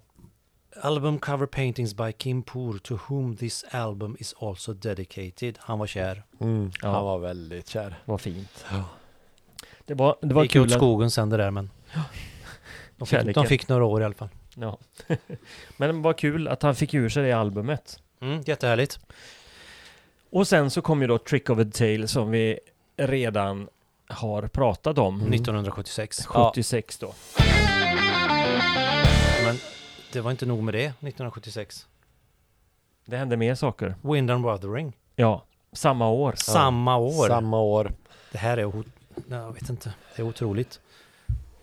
Och då är det fortfarande eh, den Mm. line-upen. Här är, är ju eh, Steve Hackett fortfarande med i bandet också. Mm. Jättemärkligt. Jag tittade för inte så länge sedan på den här dokumentären Some of Parts. Eh, Mm. Genesis-dokumentären. Lite som eh, uppladdning inför den här podden. Den här skivan nämns inte. Det kanske den inte gör. Nej, är det det är på grund av att det är en sån väldigt Steve Hackett-skiva det här? Han har ju väldigt mycket Ja. material med på denna och eh, det är mer gitarr på denna än på Trick of the Tail kanske. Annars vet jag inte varför inte den här skulle nämnas. Nej, det är jättemärkligt. Mm. Eh, och eh, det, det här kommer jag inte behöva rätta för att det är inte mer än en vecka sedan jag såg dokumentären. Mm. Och, Mm. Men eh, den här är väl också jättebra? Den är jättebra. Den Ja. är, den. Eh, Ja. den är eh, du har ju på andra sidan där har du ju eh, Steve Hacketts eh, jazziga Mm. Unquiet Slumbers for the Sleepers in that Quiet Earth. Och eh, du har ju eh, Afterglow som en underbar ballad. Ja, Afterglow är ju fantastisk. väldigt fin. Men jag älskar också Blood on the Rooftop. Mm, den är Ja, jätte, jättefin ja. den. Sen den lite Eh. mer whimsical All in a Mouse's Night. Den är också okej. Men- Eleventh Earl of Mar är ju fin Mm. också. Ja, Sen kanske inte Vått Gorilla behöver vara med på listan. nej. Men vilka två ska vi lägga på listan då? Blood on the Rooftops Och- kan jag verkligen eh, rösta för. Ja, det tycker jag med. Mm. Och Afterglow. Toppen. Ja, Mm. det blir jättebra. Eh, och en, man kan ju tänka sig så här, de lyckades med eh, A Trick of the Tail Mm. Och så tänker man att ja, nästa skiva kanske inte blir så bra då. Mm. Eh, Nej, för att eh, Trick of the Tail var ju också en försäljningssuccé. Ja, det gick ju upp precis. Från, eh, ja. Den slog ju eh, de tidigare också. men det här är ju inget bottennapp som kommer efter, som kommer samma år. Nej. Det var ju så, Peter Gabriel sa ju det att han kunde ju konstatera att alla var oroliga för hur det skulle gå när han slutade och ja, det gick ju helt enkelt så att de blev större efter att han Ja. slutade. Precis. Så ehm, det var inget det var ju skönt för honom i. Han behövde ju inte ha dåligt samvete. Nej, han behövde inte ha dåligt samvete. Nej. Det kan eh, man ju tänka sig att han hade faktiskt. eh, säkert. Ja. Ja, och då åkte de ut på turné och eh, igen där då. Och då var det ju Chester Thompson som eh, hängde på där. Ja, det var, Mm. väl, det var väl en trummis som Phil Collins hade sett i Weather Report spelade han i va? Mm, och Frank Zappas band. Ja, på den eh, liveskivan, eh, vad heter den? Roxy and Elsewhere. Så heter Just den. det. Mm. Roxy and Elsewhere. Och ehm, eh, Phil Collins hade ju också börjat lyssna på mycket mm, svart musik. Mm. Mm. Fick influenser från soul och eh, funk och mycket sånt vid den här tiden. Som sen blommade ut till fullo lite senare. Ja, det gjorde Mm. det. Eh, Men var det vid den här tiden när han eh, startade Brand X som ett soloprojekt? Ja, det var i, här i krokarna. Ja. Mm, det var det. Och det var väl ett renodlat fusionband? Ja, Ja, det kan man ju säga. det var absolut. Ja. Mm. Och han var ju inte kanske eh, huvudfiguren i det bandet utan han var ju en av Mm. tre, fyra stycken väldigt starka musikaliska personer. Mm. Och de spelar väl än va? Mm, de har det på. Mm. Men eh, Phil Collins, hur många skivor var han med på? Jag tror han, Två. Var det bara på två? Okej. Ja. Jag har bara den ena. Och så Jag är han med på en liveskiva också. Ja, okej. Tre. Livestock är Tre. med på. Ja. Mm, mm. Den första har jag där. Mm. Jag kom, en, en av mina favoriter kommer lite senare. Ja. Men eh, den här liveplattan spottar de ju ur sig. Oj, oj, oj, nu ska vi se här. Ehm, 1976, ja precis. Och sen så Seconds Out. Sen behövde de lite, den. de behövde lite paus där kände de. De kunde inte hålla på det här tempot. Så att då, och ett bra sätt för band att få en liten andpaus är ju eh, att släppa en liveplatta. Ja. Mm. Eller en best of. Och då är ju en liveplatta att föredra. Alla Mm. dagar i veckan. Alla Ja, dagar i veckan. Ja, verkligen. Speciellt när det är seconds out. som är, är ju en av världens bästa liveskivor. Lätt. Man väl- ja. Mm.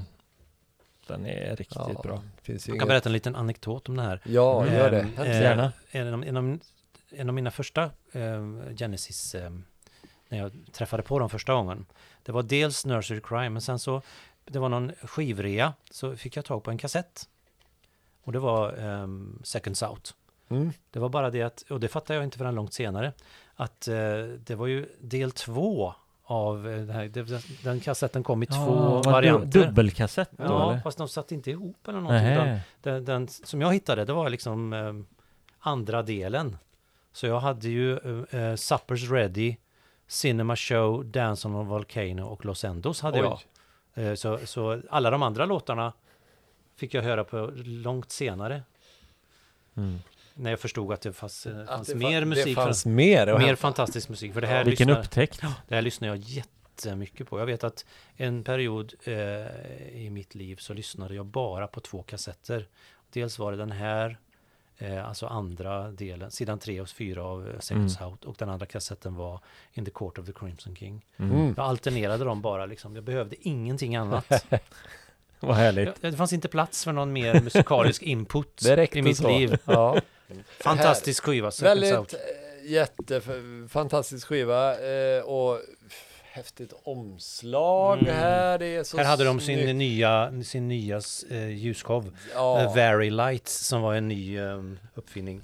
Där man kunde liksom vända och vrida på lamporna hur mycket som helst och få alla möjliga effekter. De var ju först med detta. Mm. Eh, jag tror också här hade de sina stora speglar eventuellt. Mm. Jag vet inte om de hade börjat med dem men det kan ha varit att de gjorde det sen eh, lite senare. Men de var först med mycket av de här eh, visuella grejerna. Mm. Och här på in, innerkonvolutet här så, eller på eh, uppslaget så ser man bilder på både Chester Thompson och Bill Bruford. Ja. Mm. Eh, och, eh, och För det är från olika turnéer. ja, Mm.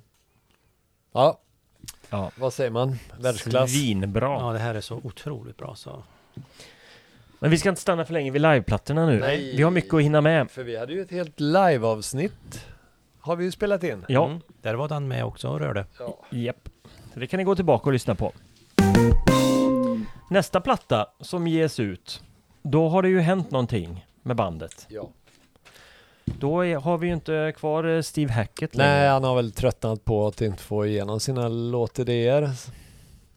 Så, så han eh, slutade. Det var ju så att eh, när, eh, när de höll på att mixa Seconds Out så eh, var Phil Collins på väg till studion för att han skulle vara med och hjälpa till där.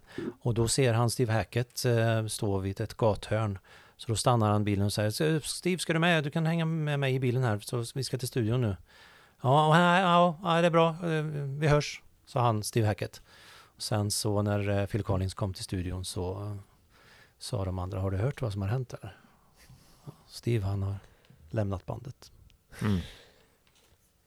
Fint. Ja, Ja, Han tröttnade på att inte få tillräckligt mycket utrymme och jag tror också att den här soloplattan, Voyage of the Acolyte, gick, Mm. gick väldigt bra och ja. gav mer smak. ja precis. Han tänkte att är det någon gång så är det väl kanske... Det är nu jag ska passa på. Mm. Ja.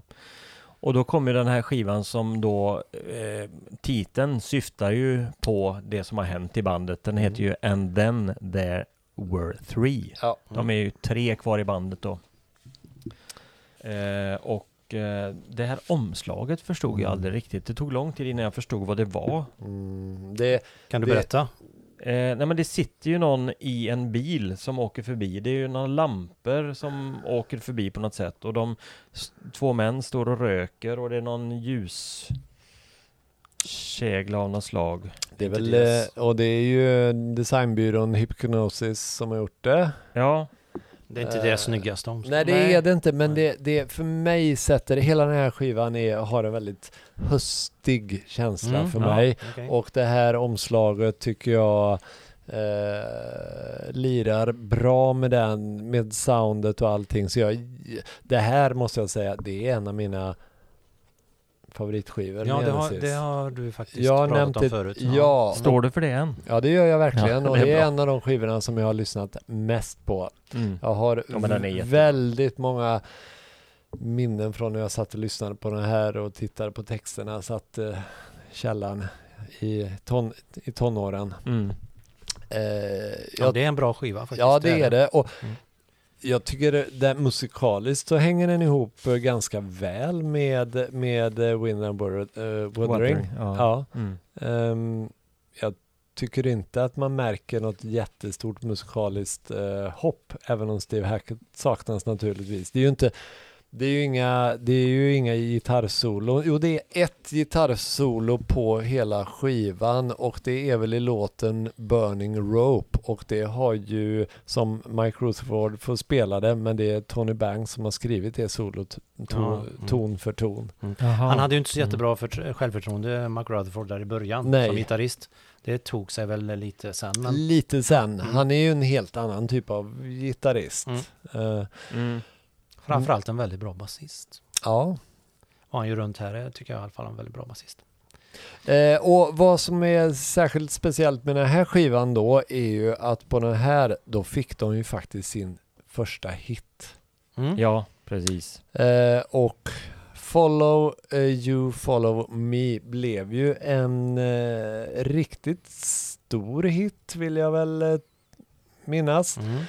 Eh, och ehm, eh, man kunde då tro att det var Phil Collins som skrev den, men det var det inte. Det var väl eh, Mike Rutherford. Rutherford Banks och Collins. Ja, du ser. Mm. Ja, han var med där också. Men, men ehm, så det här fick de väl någon lite mer smak för det där med att det kan vara kul med hits också. Mm, precis, det gick ju lite bättre i USA på grund av den där. Då. Ja, men skivan saknar ju inte progginslag. Nej, det verkligen inte. Um, Men ska vi ha med Follow You, Follow Me på listan? alltså, jag? Jag tycker det är lite synd faktiskt. Jag, Ja. jag är ju väl, jag tycker inledande Down and Out tycker jag är ju så, och det trumspelet i den låten. Det var faktiskt så att Chester, när de, eh, det finns några få liveupptagningar. De inledde turnén till den här skivan med att spela Down and Out. Mm. Men Chester Thompson hade så svårt att få till det så de strök den ur Mhm. eh, setlistan efter Jaha, ett tag. okej. Eh, och det är ju och det är ett riktigt proggmonster till låt tycker jag. Mm. Med ett Mm. riktigt coolt keyboard-solo också. Eh, så att jag skulle jättegärna ha med Down and Out. Mm. Vad Sen- säger vi om... eh, Undertow gillar jag också. Ja, Undertone, den är så fin. Sen är ju Burning Rope en fantastisk Tony Banks-låt. Det är Mm. bra också. Eh, och The Lady Lies är också väldigt bra tycker jag. Mm. Men eh, vi kan ta med allt. Välj två låtar Hasse. Det här är ändå din skiva. Det är din skiva. Du får göra det faktiskt. Mm, ja men då tar jag Down and Out och eh, Burning Rope. Bra val. Bra det. Och det kanske vi ska säga att nu är vi, fr- vi är framme vid 1978 släpptes Ja. den här skivan. Mm. Och då kan man väl säga att vid den här tiden så var ju proggrocken, de, de var ju i början av 70-talet så var det ju eh, stora och eh, sålde ut uh, turnéer och sålde massvis av skivor. Här hade det ju hänt något i, i musikbranschen. Punken hade slagit igenom Mm. och eh, ehm, man såg ju inte på gamla proggband eh, med blida ögon från musikpressen och sådär. Nej, nej. Nej. Det märktes ju också på en del band som, som blev mindre populära och eh, inte sålde så mycket skivor. Det, drabbade ju inte Genesis riktigt faktiskt. De, Nej. och det kanske var tack vare att de lyckades få komma in och få en liten poppublik här Mm. också. Mm. Som egentligen inte, så att eh, ja. Emellan här, jag vet inte riktigt var i kronologin den här passar in, men eh, jag tror att den är någonstans mellan Wind of Wuthering och eh, And then there were three. Så släppte de också en EP som heter Spot the Pigeon. Ja, just det. Där de hade lite material som var kvar från, som inte platsade på någon skiva. Och då eh, är det eh, på, på A-sidan så är det två ganska halvmediokra låtar som heter Match of the Day och Pigeons. Men på baksidan där finns det en låt som heter Inside and Out. Eh, som klockar in på 6.42 som är skriven av Rutherford Collins, Hackett och Banks. Mm. Som är en, en riktigt pärla som man kan leta reda på. Mm. Riktigt fin. Kanske till och med ska läggas in på spellistan. Ja, men det, det, Det tycker jag, göra. absolut. Den här har inte jag faktiskt. Nej, inte jag heller. Så den eh, önskar jag mig i julklapp. Och har, ni, har ni två så kan jag tänka mig Ja. att ta en också. Ja. Ja, Ja, Det går bra det här. det går jättebra. Väldigt Vi bra. rullar vidare och eh, nu är... Nu ska vi, ska, nu ska vi se här. Nu ska vi det, stopp, stopp, stopp, stopp. Mm, nej, det var inte riktigt än. Nej. Jo, eh, här ska det in eh, ett par um, Ja. soloskivor tycker jag. Ja, för Ja. här har ju Peter Gabriel, nu, han har ju släppt sin debutplatta. Vilket år gjorde han det? Ehm, 77? Sju. Någon gång där ja. Mm. Och den första plattan var ju... ehm, eh, är det den du har där? Nej. Nej, Nej. det var en annan. inte... Mm. Men då, det, vi, Alla heter ju bara Peter Gabriel. Mm. Precis, och de, de kallas för lite olika saker. Ja. Mm. Men den första plattan hade ju Robert Fripp mycket att göra med. ja. ja. Eh, och eh, det finns, eh, han, han pratar löst om en, en trilogi som han gjorde där i, om jag tror att han kallar den för New York- New York-trilogin, som han var involverad i. Då är det Peter Gabriels första platta, så är det eh, Robert Fripps eh, soloplatta Exposure, och så är det Daryl Hall eh, Sacred Songs, Mm. som också är en jättehärlig fin platta. Mhm. De tre liksom hör ihop på något sätt. Mm. På grund av Robert Fripp mycket och eh, ljudestetiken som han eh, ville föra in. Och Mm. så. Han hade mycket idéer vid den här perioden. Strax före han eh, startade upp King Crimson igen. Just det. Så där var ju Peter Gabriels eh, första platta. Men den som jag vill Mm. prata Men, om... och, och på Mm. Peter Gabriels första platta, fick, han fick ju en hit. Salisbury Hill är Ja. med på den. Jättebra. Eh, och visst är det så att det är en, eh, att låten egentligen beskriver lite den eh, frihetskänsla som man kände efter att ha lämnat Genesis. Det låter väl Ja. som en Ja. jättebra förklaring. Mm. Det stämmer säkert. Han körde den nu eh, i Stockholm eh, på den senaste turnén. Jättehärligt Mm. Faktiskt. Men han körde ju då tyvärr inte Here Comes the Flood. Nej, för det, den, satt jag nästan och eh, önskade. jag förstår det, Ja. för det är nog, eh, tycker jag, hans eh, i särklass bästa låt. Mästerverk. Jättefin är den. Mm. Jättefin. Ja. 1978, Mm. 1979 rättare sagt, kom det två fina plattor eh, som har Genesis eh, Mm. Bakgrund. Och det är ju Tony Banks första skiva som heter A Curious Feeling. ja, men den har ju också med mig Den har du med ja. Tror jag väl. Ja. Den är ju faktiskt, eh, den har jag egentligen inte lyssnat på förrän på senare, de senaste Den är bra. tio åren kanske. Men jag hade en kompis som ofta pratar om den här och eh, när jag fick tag på den så förstår jag vad han menar, för den här Mm. är bra. Mm. Den, är, den är proggig, den är vacker och det är ju givetvis mycket keyboard då. Så. Mm. Men ehm, en, en del bra sång också, han får hjälp av Kim Beacon. Ja, han på sång. sjunger ju inte själv på den här. Nej, Chester Thompson är med på att spela trummor och sen så kör eh, Tony Banks resten. Eh, så att ehm, den är bra. Mm. Jättebra. Coolt omslag också. Mm. Man kan, det här, det här, den här målningen heter um, White, The Boatman of the Dead. Cover painting by Ainsley Roberts. Och då ska man, kan man titta här nu för Youtube-publiken så visar jag. Det är en båt man ser med segel och så är det reflektionen i, i, i vattnet. Och vänder man då på den så ser man han den här uh, Bringer of Dead eller han som ska... Oh, scary. Ja, Vulu White. Mm. Jättefin. Ja. Eh, och det kan man ju säga att han eh, annars så var ju Tony Banks, eh, han, sol, han lyfte ju aldrig riktigt som soloartist. Nej, Eh, nej, Det var lite svårt för Ja. honom. Speciellt när han bestämde sig för att sjunga själv också. Ja, men det gjorde han ju bara en gång. Ja, Eller på en Aldrig skiva. mer. Nej. Mm. Eh, 79 kom också eh, den Brand X-platta som jag är mest Mm. förtjust i av allihop. Som är kanske också mm, låter mest Genesis, Genesis kan man säga. Den heter Product. Den, den har jag inte. Nej, jag har den den här ska du andra. absolut införskaffa Mm. dig. Mm. Här har, sjunger eh, eh, Phil Collins på en låt som heter Don't Make Waves som är en mm, riktigt, riktigt bra. Hade platsat på vilken Genesis-platta som helst. Mhm. Och eh, mycket fusion. Önskar jag mig också julklapp då. Mm. Fantastiskt trumspel. Här var Phil Collins världens bästa trummis. Lätt. Okej, men då Ja. är vi fram till nästa här då. Mm. Den, när är vi då? 1980 va? 1980. Och eh, då är vi framme vid eh, Genesis Sista bra skiva. Ju- Nej! nej, Nej, nej, nej, nej, Lars. Lars. Nej, nej, nej. Nej, Men nej. vi kan väl nämna lite, prata lite om Duke. Men det är ett mästerverk. Eh, det är ett mästerverk, den är inspelad Jättebra. i Polarstudion i Stockholm. Precis. Eh, eh, och eh, här är det ju, här kan man väl säga att det är den perfekta eh, bryggan mellan det poppiga och det proggiga. Mm. Så får de ju till en väldigt bra mix här. Och det var ju så att eh, från början skrev de ju en hel B-sida som är en enda lång, ja lika lång som Supples Ready. Ja, och det var ju Eh, det som var problemet för att de ville ju inte att den skulle jämföras.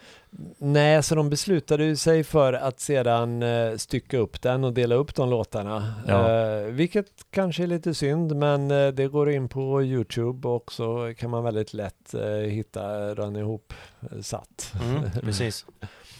Men eh, det här är ju en, eh, tycker jag, en riktigt bra skiva. Ja, och den är fantastisk. och Ja. här får man ju säga att eh, till den här skivan så hade de ju då, då hade de ju bestämt sig för, för alla hade ju varit ute och gjort lite egna saker och så skulle de då komma tillbaks och visa upp sina låtidéer och eh, så skulle de välja ut eh, all, två låtidéer från var och en och eh, Eh, och sen så skulle de eh, väl sätta ihop lite eh, material i övrigt också.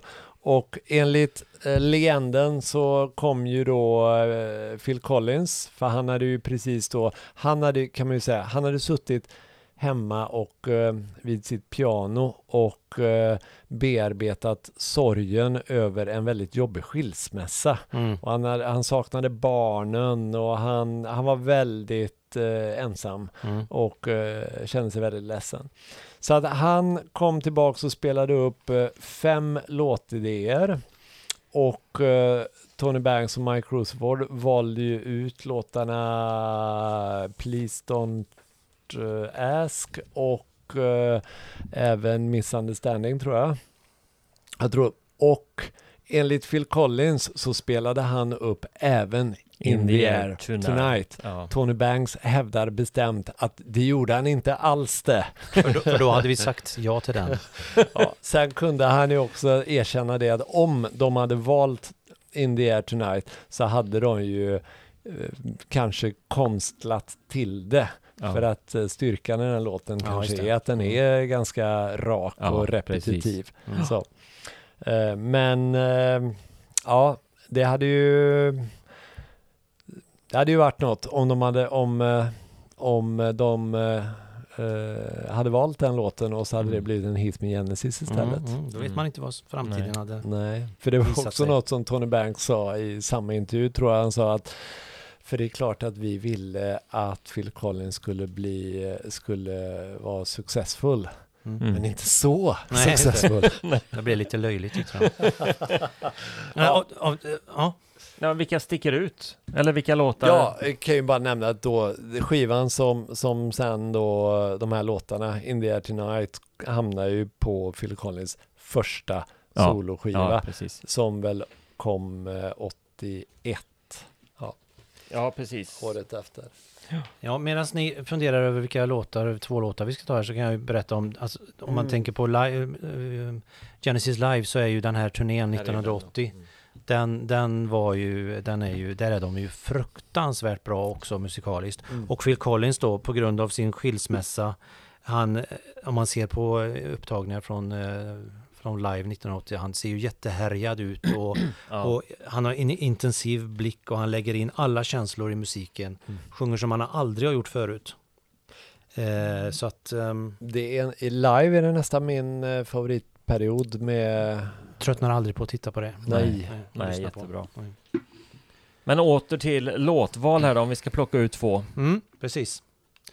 Det, detta är Tony Banks favoritskiva. Mhm. Ja. Bara som en liten... Duchess är ju fantastisk. Ja, Det jag, jag, om jag skulle behöva Duchess. välja en så är det, alltså jag tycker, Duchess. ja Duchess är, den är outstanding tycker jag. Mm. Den är magisk. Mm. Ja, det är den. När den kommer igång. Det börjar så, Och jag älskar ju Behind the Lines Ja. också. Mm. och här Ja, hade de ju eh. också en hit, Misunderstanding. Ja, Ja, och, och även hit. Turn It On Again. va? Turn it Turn on it again. on again. Ja, Även om den har ja. ett eh, någon typ sju åttondels proggtakt och Mm. Ja. Det är ju en eh, hit. Ja, verkligen. Men Duchess kan vi vara överens om att vi väljer Mm, det är vi. i listan. Och en till då. Hasse. Jag, jag gillar ju Dukes Travel och så, men vi, vi kanske ska... Nej men Duchess och Turn It On Again kanske? Det kör vi på. Om, om vi måste. Om vi måste. Det är ju två Ja. lite olika typer av låtar. Jättefint omslag är det också. Ja, verkligen. Mm. Det, Ja. var, det var någon serietecknare som, eh, som de tog kontakt med och frågade om man ville göra en, en, ett omslag i den stilen som han gjorde sina jag vet inte om det är barnböcker eller om det är något annat. Eh, Det, det var något sånt där i alla fall. Det är ju jättefint. Mm. Ja, nej men detta är ju Genesis sista bra skiva. Ja, men du, nu får du lugna dig Lars. Det- Så Du har vi kan, sagt det i alla fall. Ja, ja, nej, nej, nej. det låter som att du vill gå hem. Ja. ja, vi, jag vi, vill bara att sanningen ska fram. Okej. Och den kommer snart. Eh, vi flyttar fram ett år. Ja, ja Ja, Nej, nej, eh, nej. Jag, har jag för bråttom? ja, lite nej, för bråttom. Okej. Här ska det in eh, två soloskivor. Soloskivor ja. Ja, ja. tycker jag. Ja, ja. Har vi samma du och jag Hasse? Nej, du och jag. Ja, då här du. Här har vi Small Creeps Day. Man kan ju säga också att ehm, Duke var inspelad i Stockholm Mm. på Lars-studion. Mm. Ehm, Mike Rutherford, han eh, bestämde sig för att stanna kvar och spela in en solo, soloskiva. Och det blev Small Creeps Day. Den är också bra. Som, jag, som är också en sån där som jag just lyssnat jättemycket på. Ehm, och tycker den är fantastiskt bra. Framförallt eh, första sidans svit då. Mm. Small Creeps Day som är baserad på någon eh, science fiction-bok eller något liknande. Mm. Eh, den har jag lyssnat näs- nästan lika mycket på som eh, Voyage of the Acolyte. Jag är väldigt förtjust i denna. Mm. textmässigt, det nämnde vi ju inte förut, men när de skulle spela in The Lamb Lies Down on Broadway så hade ju Mike Rutherford, han hade ju en egen textidé. The, eh, en, att de skulle skriva ett, ett konceptalbum baserat på barnboken The Little Det Prince. har du rätt i. Men han blev nedröstad av Peter Gabriel. Eh, så att eh, du kan lägga in hela den Small Creeps Day i listan om du vill. Jag är inte helt säker på att den finns på Spotify. Åh, det var dumt. Men, eh, Mm. men det kollar vi. Mm. Och i så fall lägger vi in eh, någonting ifrån den. Ja. 1980 kom också Peter Gabriel med sin eh, tredje platta Ja. Mm. som kallas för Melt. Den heter Peter Gabriel, men Mm. Mm. kallas då för Melt för att ansiktet smälter Ja, Mm. på bilden. Och den har jag också med mig. mm, den, tycker jag, den är jag väldigt förtjust i. Ja. Det är nog min Av favvo. Många ansedda som hans bästa kanske. Med eh, Intruder. och Games Without Frontiers. Ja. Mm. Mm. Mm. Vilken låt! Är det Kate Bush med också? Ja. Mm. Och det var den här skivan som, som eh, Phil Collins är med och spelar men då fick eh, förbud från producenten att använda ja, cymbaler. precis. Steve Lillywhite. Just det. Mm. och han bara va? Trummis för, för att använda cymbaler. Var det inte så att han satte upp någon slags puka eller något där cymbalen brukar sitta så han kunde liksom få Mm, Avreagera gjorde, sig. Ja, han gjorde någonting så att det skulle... Ja. Men det, det tog han väl med sig sen, eh, Ja. eh, Phil Phil Collins, mycket väl. mm. Till sina egna produktioner. Mm. Tror Mm. jag. Ja. Mm. Det var ju mycket det som blev 80-tals-soundet, Mm. trumsoundet sen. Mm. Så, tack vare Phil Collins och de här gatade trummorna och Mm. som på Intruder där. Mm. Det, det skulle ju alla ha sen på 80-talet. Och Ja. sen var inte Phil Collins så oskyldig längre då. Nej, sen, var- Nej. nej, sen var han inte oskyldig längre. Eh, och var det innan, Abba, eh, innan var, det, var det i det här 81 där han släppte sin, eh, sin eh, debut som soloartist och Mm, ja. Face Value. Mm. Ja, Eh, och det blev ju en mega, mega, mega hit. Kanske Mm. framförallt tack vare låten In the Air Tonight då. Mm. Eh, med sitt eh, eh, ikoniska trumbreak, eller vad kallar man Ja, det? är helt rätt. Helt Ja, rätt. Ja, ehm, ja, ja fräckt. det är fräckt. Mm. Det skulle man vilja spela någon gång faktiskt. Det har jag inte fått göra än. Varför gör du inte det? Jag vet inte. Du är trummis. Ja. Det är bara att Jag spela. spelar en massa coverband och ingen vill spela den låten. Ja. Herregud. Ja, ja. Men det var 81. Vi går tillbaka till Genesis. Ja. Ja. Eh, och eh, de släppte ju den här nästa platta då, som var 81 också va? Mm. Mm. Som heter Abacab. Mm. Och det var länge jag funderade på vad Ja. betyder Abacab? Mm. Mm. Och det finns ju en förklaring på det. Mm. Det är väl inget ord vad jag förstår, utan det är väl egentligen en, en förklaring till eh, hur man spelar, hur en låt, en låtuppbyggnad va? ja. Så man det börjar med A, B, A, C, A, B. Mm. Ja, Så vet man hur man ska spela. ja, alltså vers, refräng, vers, ett stick kanske då. Och sen Jaha. Jag trodde att det var liksom tonerna, alltså det- ackord, alltså vilka ackord den var. Att det var A, B, A, C, A, B. Så Ja. är det inte alltså. Nej, jag är inte säker. Nej, jag är inte men, säker. Men jag har hört den beskrivningen att det ska liksom stå Ja. för eh, Du börjar med vers Mhm. och sen kommer refräng och så Mm. går du tillbaka så kommer det en vers till och Mm. sen så kör du ett litet stick på det Mm. och sen så kör du en vers och så Mm. avslutar du med refräng. Mm, det låter som att det är väldigt lite refränger då alltså. Men Tycker jag, men ja, jag tycker det skulle vara ja. ab, ab, ab, sub, ab, ab, ab, ab. Babab- babab. Jag vet inte. Nu håller vi på att tappa fokus här. Ja. Det är bara för att vi har gått förbi den sista bra skivan nu. Men, eh, jo, men vad tycker vi om det? Det här är väl lite av en vattendelare, Ja, eh, kan man väl säga. Här to- till det bandets försvar får man ju säga att här tog de verkligen ut svängarna och ehm, eh, ska försökte väl egentligen också vara lite tidstypiska kanske. Eh, lite... Mm. De var ju sugna på ny teknik. Ja, Ny, och- Nya ljud. ja. Abacab är ju cool. Alltså, ja, det är en Mm. cool låt. Mm. Jag tycker den här Dodo Lurker är också rätt cool. Det var ju samma där. Precis. De hade ju en lång svit även på denna skivan. Jaha. Mm. Som eh, Dodo och Lurker är med på den, i den sviten. Eventuellt Keep It Dark också, jag vet inte riktigt. just Det det. finns också ute på eh, Youtube eh, sådana hopklippta grejer. Mm. Mm. Eh, så det, och så är det en låt som inte finns med på, på skivan som finns med på en singelbaksida som också hör till den här sviten. Mm. Vad heter den? Ja, Det- kommer jag inte ihåg.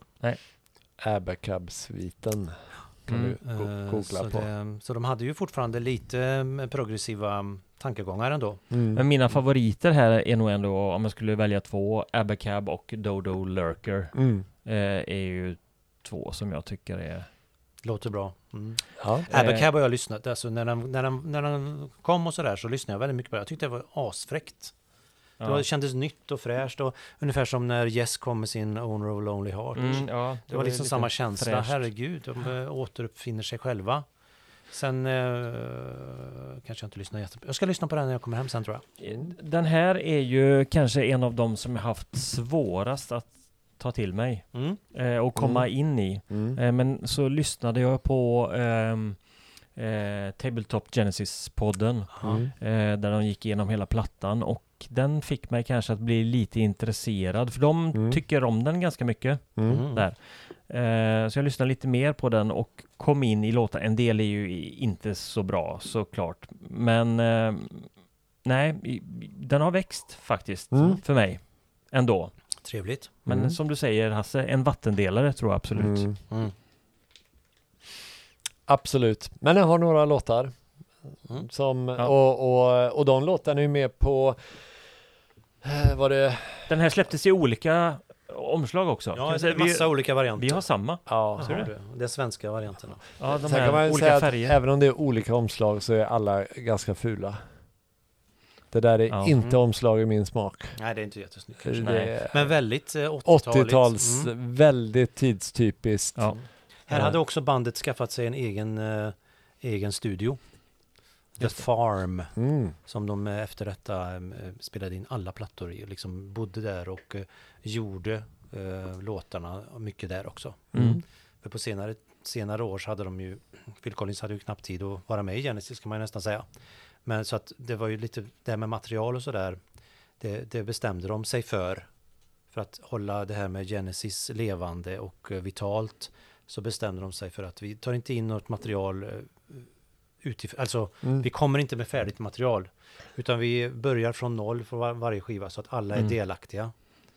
Så så gjorde de eh, från här, härifrån. Just. Det var 81 och sen så släppte de en liveplatta. Den är ju bra. Den Den, är är, bra. ju- den är ju three, jag. three Sides Live och det blir ju även eh, låtarna från Abacab Dodo och Abacab är ju med där. Tycker jag är jättebra. Mm, Mm. Tycker jag med. Eh, och eh, som du var inne på där tidigare, Lars live, alltså de var ju väldigt, ett väldigt bra liveband under Mm. de här eh, åren. Ja, verkligen, verkligen. Och försökte hela tiden att ha mycket, framförallt ljus och, och sådär, det visuella. Vi har Mm. ju inte nämnt eh, livegitarristen Daryl Sturmer som Nej. har kommit med vid det här laget. Just det. Ytterligare en amerikan. Ja, Mm. Som också spelar på en del sologrejer med Phil Collins. Ja. Mm. Han finns med hela Mm. tiden. Eh, Var han, kom han från eh, fusion-hållet? Jag tycker att han, han adderar en liten fusion-känsla i många av live-versionerna. Mm. Jag tror han spelar mycket, mycket jazz. Mm. Eh, Sån session-gitarrist, mycket tror jag. Man måste ju säga att In the Cage-versionen, live-versionen som är med, mm, som de spelar, som på den här skivan och vid den här tiden, så tycker jag ju att den låten har, den är, har aldrig varit bättre än den var då. Den är bättre än eh, originalet på Lamb Lies Down och Broadway och, Mm. och det är ju mycket, mycket en, en, ja, hans gitarrspel och att den blir Mm. väldigt ösig och nästan lite fusionaktig. Mm. Det är ju ett medley med In the Cage och Cinema Show och Slipperman. Ja, Just det.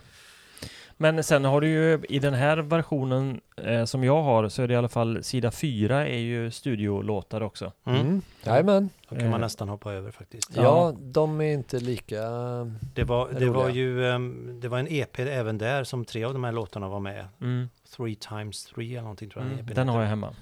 Och sen är det två låtar som är ehm, lite tidigare. Eh, 79 är de inspelade. De två sista är det Evidence of Autumn och Open Door. Mm. Ehm, och på, på ehm, den engelska utgåvan av eh, Three Sides Live så är ju fjärde sidan också liveinspelad. Mm. Mm. Och där är det mycket från, eh, även från ehm, Bill Bruford är med där och rör. Mm. Jag tror de kör It där faktiskt, Mm. som du for efter. Ja. Mm. Eh, Och så lite annat. Fountain ja. of Salmasis eventuellt. Det får vi återkomma till.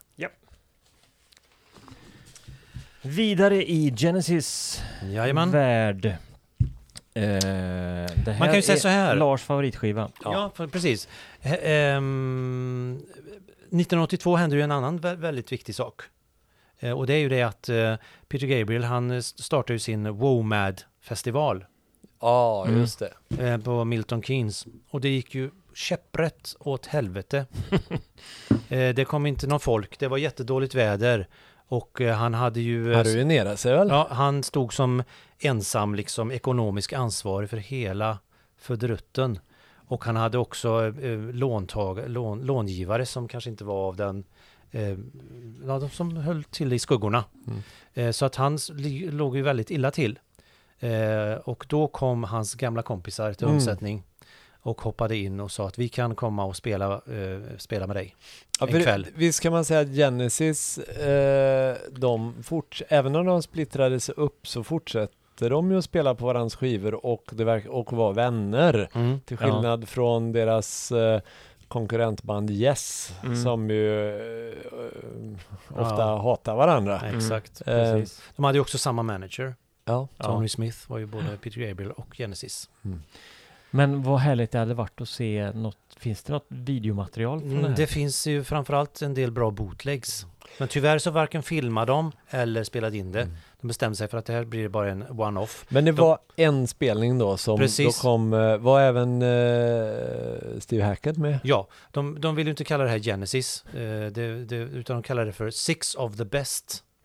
Mm. Eh, och, Dare Sturmer var med och Chester Thompson och även Steve Hackett kom. Han var på en Sydamerikaturné så han kom på kvällen och var med mot slutet på ett par Mm. låtar. Hmm. Eh, och eh, den här Wormwood-festivalen den, hade ju, den låg ju typ en miljon back. Mm. Och den här kvällen då när de spelade mm, de här med Genesis-låtarna så drog de in det. Så att det liksom, De gjorde det, så de räddade, de räddade- skinnet de på... räddade hela festivalen, de räddade hela WOMAD-projektet och de räddade Peter Gabriel och eh, eh, fick, han fick nytt syre in i hela det projektet och kunde liksom fortsätta. Det var ju mycket världsmusik och Mm. sådär. Ja, just det. Mm. Ja, det är så vackert. Ja, det är väldigt bra. fint. Väldigt härligt. Mm. tårögd här. Ja. Och eh, i sin vana trogen så hade Peter Gabriel gjort en liten kupp mot sina kompisar. Mm. Så han kom in i en kista. Han blev inburen i en kista och så kom han upp där ur då. Det visste, det visste de inte om. Ja, roligt. Ja, sen kommer vi till 1983. Ja, det gör vi och det har ju hänt lite i musikvärlden då. Det har ju eh, något som eh, kallas eh, hiphop har ju börjat dyka upp och svart musik och eh, en stor hit då var ju låten eh, The Message med Grandmaster Flash, eh, Flash, inte Flash. Eh, eh, och eh, det var en låt där eh, han skrattar, eh, ja det, det är Mm. en, på ett väldigt speciellt elakt det är sätt. där det kommer ifrån. Ja, Mm. och det snappade Phil Collins upp. Han tyckte det lät ju väldigt roligt. Mm. Det vill jag ha med i en låt. Eh, så då spelade de in låten Mama. Mm. Eh, som är Aj, aj, en väldigt märklig låt, men jag älskar den. Ja, Jag tycker det är så svårt. Alltså. Nej, jag tycker det är jättebra. Ja, jag tycker det. Jag älskar den jag också. tycker den är jättebra och den blir Gillar du inte den Lars? Nej, jag gillar Nej. inte den. Nej, Nej. nej. Ja, och den växer låten också. Den har, den har lite sådär läskig Ja. feeling. Mm. Det är så fjantigt. Men det här, vi snackar Ja. alltså om eh, Ja. Genesis platta som bara heter Genesis. Mm. Den självbetitlade. Ja, Med, med lite, vad är det för någonting på, på omslaget? Det är ju här, här kan man väl säga att här Barn. har, här har de ju verkligen påbörjat sin, sin, sin eh, fas med erbarmligt fula skivomslag. Mm. Eh, från Abercab och framåt så är det ena omslaget bedrövligare än det andra. ja. ja. Three Sides Live är ju inget vidare heller. Nej, Nej. nej. Nej. Men, eh, Men som skiva betraktat tycker jag, den här har jag lyssnat jättemycket på. Ja, Jag tycker den jag har, hatar Illegal Alien. Jag tycker den är kass. den hatar jag också. Den är jätte, jättedålig. Den är, de gjorde ju en uh, skojig, uh, inom citationstecken, video till när de är utklädda till eh, mexikaner och eh, ja, Ja. hade väl inte... Den hade inte flugit idag. Den hade Nej. inte flugit idag Nej, det- kan man verkligen inte Men jag tycker That's all och Home, Home by the sea. Sea, Second Home by the Sea, Ja. Silver Rainbow. Eh, jättebra skiva. Men om vi ska välja två då? Eh, ska du göra det Lars? Ja. Lars, vilka tycker du? Då tycker jag i så fall Home by the Sea och... eh, Second Home by the Sea. nej men... Uh, That's all är ändå. Ja, Eller? Tat. Tat bara. Eller, ja That's eller- All. eller ska- den är så... eller ska vi ha mamma? Nej. Nej, Vi får inte det. inte Nej, mamma. Men Nej. That's All, den, är ju, den har ju så skönt sound och lite svängig och eh, vågar man säga att den är nästan lite åt eh, lite. McCartney-aktig? Ja, jo men absolut. Det är en Ja. pop. That's Ja. all och Home by the Sea. Ja. Det ställer jag upp på. Ja, men det är bra. Tack Och- för den. Så, För mig är det inte så mycket problem med det här att välja Peter Gabriel-fasen eller Phil Collins-fasen utan för mig är det problemet att välja prog-fasen mot popfasen. Det, Ja. det, där har jag mycket större problem att Mm. förlika mig med hur det blev. yes. Mm. Genesis. Vi är, vi är Nej, överens. Genesis, Ni som vill eh, lyssna på mamma kan göra det ändå, men den kommer inte med i listan. Det rekommenderas. Ja, jag tycker det. Jag tycker den är bra. Vi kan vi inte, vi måste flika in något att 1985, vad, hette, vad hände i musikvärlden då? Det var ju den där Live Aid. Det festivalen. var, ja, det var Live Aid. Och då var Phil Collins världens Ja. största artist. Ja. För det här var ju ett musikevenemang eh, för att samla in pengar till de svälta. Det var ju en svår svältkatastrof i Etiopien. Eh, Bob Geldof, eh, ja, han... En, Sir. Sir numera, Bom Tom Rats. Han drog igång det här projektet för att samla in pengar. Och det var på Wembley och det var i Philadelphia var det väl Mhm. också som de hade då. Ja, precis. Eh, Samtidigt. Och eh, då Phil Collins, han sjunger, han uppträder på båda de här ställena. Ja. Plus att han dessutom då spelar trummor med ett återförenat Led Zeppelin. Och Eric Clapton. och Eric Clapton. Han, han, det, alltså, han, han grävde sin egen grav. Ja, det kan man säga. Han flög Concorde mellan de här, mellan, mellan världsdelarna för att kunna uppträda Det är på... galet. Ja, det är galet. Ja. Det är ganska roligt att läsa om hans uppträdande med Led Zeppelin, för det eh, flög ju inte. Eh, Nej, det var, det, var, det var väldigt dåligt repeterat. Och Mm. jag tror i och för sig inte, om jag har förstått allting, så är det inte Peter, eller Phil Collins fel Nej, på samma sätt, utan eh, det var, de, de var inte riktigt överens där, trummisarna, om hur låtarna gick. Och eh, Jimmy Page kunde ju typ inte spela överhuvudtaget. Nej, jag han- vet inte vad han har där att göra. nej. Och Robert Plant, han hade inte funderat över det här med tonarter och ska vi göra något, utan Nej. de tänkte väl att det här blir väl bra. De gick in och, och, ja, och de hade väl repeterat med en annan trummis också. Ja, det är ju han som är med där också. Ja, De är ju två trummisar. Ja, och det är ju han- han eh, Power Station. Just det, just Han som det. dog sen i Ja. någon bilolycka. han eller- blev ju jättesur när Phil Collins kom in och sa att eh, jag ska vara med också. Så att det var Mm. dålig stämning, det var orepeterat och eh, det låter inget vidare. Och de kom, de kom fel i låtarna och de hade svårt att hitta tillbaka. Det, är- det är väldigt Ja. smärtsamt att titta och lyssna på. Ja, Ett kapitel för sig, men finns Mm. det att titta på och lyssna på någonstans? Ja, Ja. ja, det finns ju på YouTube. på Ja, Youtube ja. ja. ja. Mm. Men eh, lite bara för att och, och markera lite hur stor Phil Collins var då som soloartist. Mm. Ja, Eh, Genesis var ju inte med nej. på just det, Live just det. Aid. nej. Mm. Och sen 86 är vi framme vid Invisible Touch. Ja. Den har inte jag. Den har inte du. Nej. Tycker du den är bra? Eh, sådär. Eh, den har några låtar. Jag tycker Du föredrar eh, skivan innan? Är... Oh ja. Ja. Oh ja. Alla dagar i veckan. Mm. Eh, jag... ehm, men den, den har några låtar. Jag tycker Tonight, Tonight, Tonight, Tonight, Tonight. Tonight. Ja, det är klart att jag gillar Land of Confu- Confusion. Det var Ja. ju en riktig popdänga och Rolig det, video. rolig video med spitting image. Image, ja. Och det var ju deras, eh, det var ju en antikrigssång för 80-talet kan man väl säga. Mm. Eh, det var ju kalla kriget som höll på, som, som eh, låg som en eh, skugga över världen på den tiden. Men eh, vad, vad gillar ni för låtar där? Alltså här har vi ju en låt, alltså, när man tänker på det här med um, Tony Banks han försöker ju alltid att um, försvara det här med deras karriärval. mm. Och jag ska inte säga att jag säger någonting om det, de får göra precis som de vill. Men ja, då säger jag, ja, vi har var allt progressiva eh, för senare också. Lyssna bara på låten Domino, den Mm. är två delar. Och, alltså Domino det är ju Den är väl inte pro... Det är ju ett rakt komp som går Ja. rakt genom hela låten, en Mm. trummaskin, och så lägger han en massa mm, pi- pianogrejer och syntgrejer på det. ja, Mm. Den är bara lång. Ja, den är bara lång Ja. och tråkig, det är inte något progressivt. Nej. Sorry, Banks. Mm, sorry Banks. Men Tonight, Tonight, Tonight tycker Ja, jag är den är bra. jättebra. Den är jättebra. Eh, jag är inte så förtjust i titellåten, Invisible Touch. Eh, men Tonight, Tonight, Tonight, Land, Land of Confusion. Confusion. Ska vi ta den också då? Sen, alltså, Jo men det, jag, jag gillar väl vissa av de här låtarna. Into Deep är väl en Mm. typisk Phil Collins-ballad. Det ska jag säga att jag gillar ju en del Phil Collins-ballader. Against all odds. Och jag ska inte säga någonting, jag sitter här och, och slänger lite skit här nu, för jag känner att jag tar den rollen lite. Men alltså när, jag, när de här skivorna kom, jag lyssnade på Genesis hela tiden, genom hela deras karriär. Mm. Eh, och köpte alla skivor. Och eh, lyssnade otroligt mycket på det. Men jag har väldigt svårt för det nu, jag kan inte stå för Mm. det nu. Eh, Nej. Att jag tyckte det var bra då. Ehm, så att jag, jag tar den här rollen Mm. eh, resten av Ja. programmet.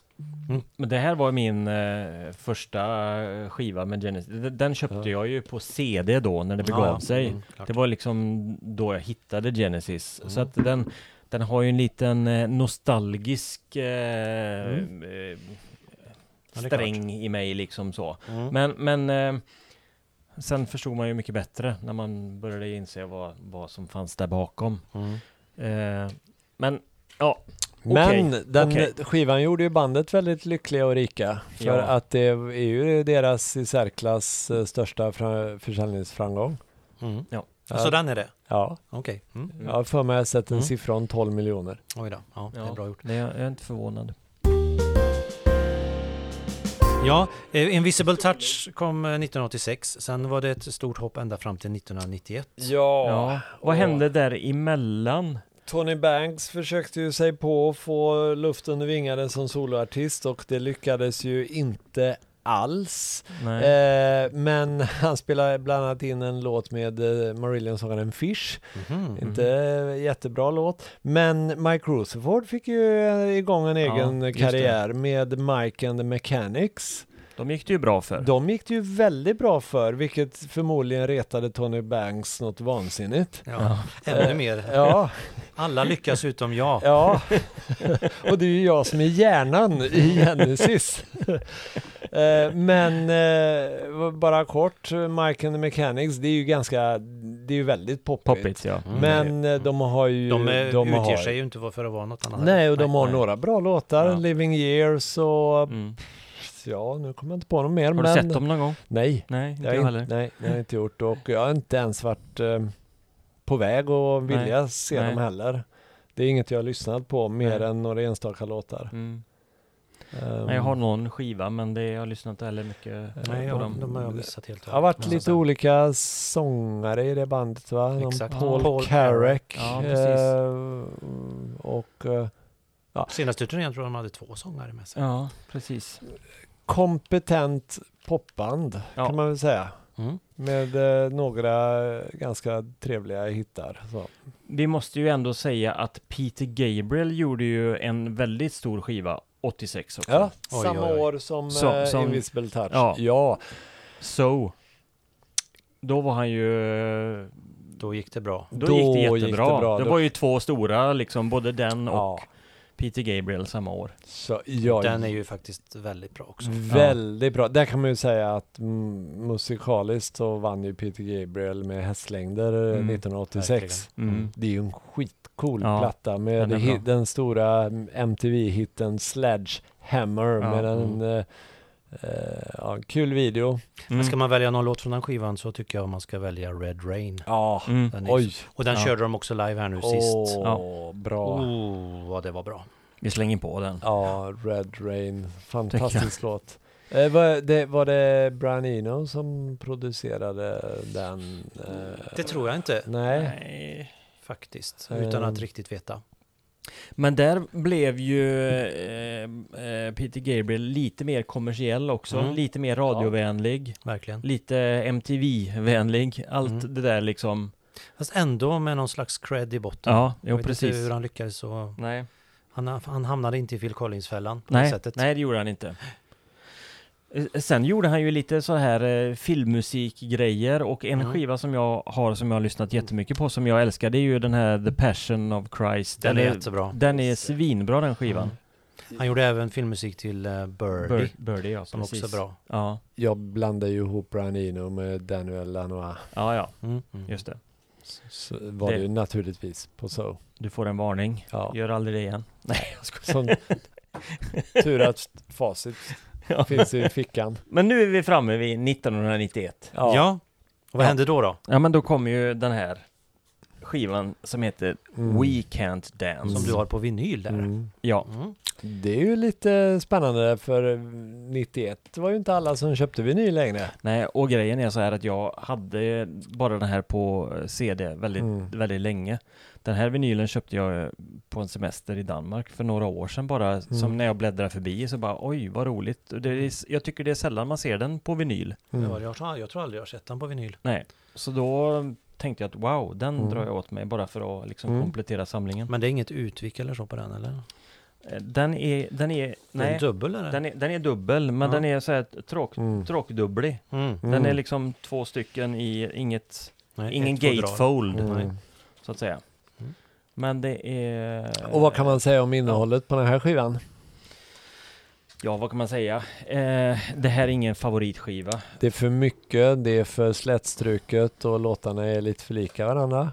Ja, precis. Man, man sitter och gäspar efter ett tag, tycker Eh, jag. Jag, Lång tyck, skiva. jag tycker, Ja, ja, alldeles för lång. Alldeles den för lång. leder ju verkligen av det här CD-syndromet, att skivorna blev alldeles för långa. De var ju perf- nej, de var perfekta på 70 och 80-talet när en skiva fick, gick in på en sida på ett 90 kassettband. Så ska det Mm. vara. Ja, Ja. de var 40-42 minuter sådär, så man, för man fick alltid in ytterligare någon låt. Men No Son of Mine tycker jag är Ja. ganska fin på den skivan. Den är bra. Ehm, sen vet du fåglarna, de, eh, d- det är ju Och två så- långa låtar, men jag vet inte om jag tycker de är så bra för det.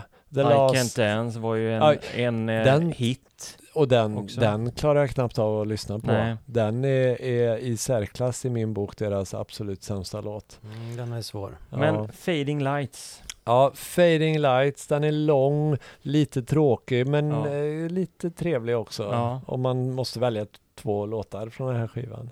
Eh, vad heter Fading Lights och så är det någon The Last Spike. eller- Driving the last spike. Ja. Driving the Last Spike, ja. Mm. Som också är en lång låt. Men vi väljer No Son of Mine och Ja, väl du. Du har ju ändå skivan och har lyssnat mest på We den. can't dance. Fading Lights blir Fading det. lights. Ja, är vad bra. Fading Lights. Mm, sen gav de sig ut på en jätteturné efter denna. Ja, Eh, lång som båten. lång som ett poddavsnitt. Och jag önskar faktiskt att jag hade gått och sett dem, eh, eh, sett dem då. Ja, Mm. Eh, för live var den ju fortfarande eh, kul. ja. ja det, det är ju något De var ju jag på ångrar, att man inte prioriterar. Ullevi 92 var det väl? Mm. Mm. Säkert. Mm. Men jag såg dem inte heller. Nej. Aldrig sett dem live. Nej. Det var ju den turnén som var eh, bekostad av Volkswagen va? Fick de ju mycket kritik Jaha. för. Jaha. Mm, Ja, de Det ja. var alldeles för Mm. mycket folkvagnar där. Mm. Så det var ju det. Mm. Men det, det produceras ju två stycken eh, liveskivor från den turnén. mm. Eh, The Way We Walk. Och det var ju The Shorts och sen eh, följdes den 1993 av The Longs. Mm. Mm. Där det även var lite tidigt material på. Ja. Den obligatoriska medlit med lite 70-tals. Ja, precis. Ja, Ja, sen så eh, Hoppa hade Phil. Phil Collins eh, fått nog. ja. Ja, ja, han, eh, men han var väl officiellt med bandet ända till 96 tror jag. Okej. Mm. Mm. Mm. Men de Innan ju, han sa att han... innan han sa av. att nu, nu får det vara Mm. nog. Eh, och ehm, Och det var väl mest att han inte hann med allting, eller hur var det? Nej, han, Jag tror inte de var ovänner Det direkt. tror inte, nej, Nej. ovänner var de nog inte, men han var ganska ointresserad av att spela Genesis musik och hans solokarriär var ju väldigt, eh, han gjorde även filmmusik och Mm. han gjorde soloskivor och han var ju väldigt stor. Så att, eh, Hade han inte någon ny familj han ville satsa på också kanske? ja, jag vet inte hur många gånger i raden han har varit gift, men eh, det var det säkert. Ja. Ja. Så det här var ju, och det här var, det, det här var ju nog det största dråpslaget för åter, de två återstående, Tony Banks och Mike Rutherford. För nu hade de ju så länge, lite, gruppen hade ju lite levt i skuggan av Phil Collins. Ja. Så att när då han försvann så försvann ju också all stjärnglans. Mm. Och 90-talet var ju också ett musik, alltså efter, eh, eh, Tony Banks säger det i en intervju, när de släppte Weekend Dance så hade de ju No Son of Mine, de hade ytterligare någon hit och de plockade ju en hit som släpptes 93 eller 94 och då märkte de det hände ingenting med den, det bara Mhm. sjönk. Så då märkte Mm. de verkligen att musikklimatet har blivit förändrat, vår musik är, Ja. den är ute. Mm. Eh, men det hindrar ju inte dem från att ändå försöka, vilket hedrar dem. Så Mm. de tog ju in eh, Tony Banks och Mike Rutherford tog ju in då sångaren Ray Wilson. Wilson, från post-grunge-bandet som Wikipedia kallade Stiltskin. Mm. Då Och, gjorde de den här och låten som Calling de, All Stations, Ja, heter skivan. ja. Och Det är den man, enda jag bara har på CD faktiskt. och vad kan man säga om den? Ingen favorit i min bok. Det här är ju ett helt annat band. Det låter ju knappt Genesis tycker jag. Skulle, Nej, nej, jag skulle nästan säga att jag har nog aldrig lyssnat igenom hela den skivan i ett svep. Nej, om Weekend Dance är svår att lyssna igenom så är ju nästan Calling All Stations ännu svårare. Ja, Mm. Jag tyckte att det kanske var lite ja, tuffa gitarrer när man hörde Calling All Stations, den låten. Mm. Att det var lite, ja wow, vad är det här?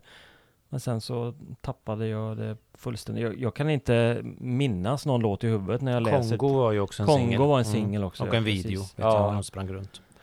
Eh, det här blev väl en superflopp och... eh, ty- 97 Ja, var det här ska vi säga. 97. Ja. Då kan man ju också komma ihåg att, ja, 97, då var det ju britpop, det var, det var eh, sån här elektronisk musik med um, Leftfield och, och den typen Mm. och det var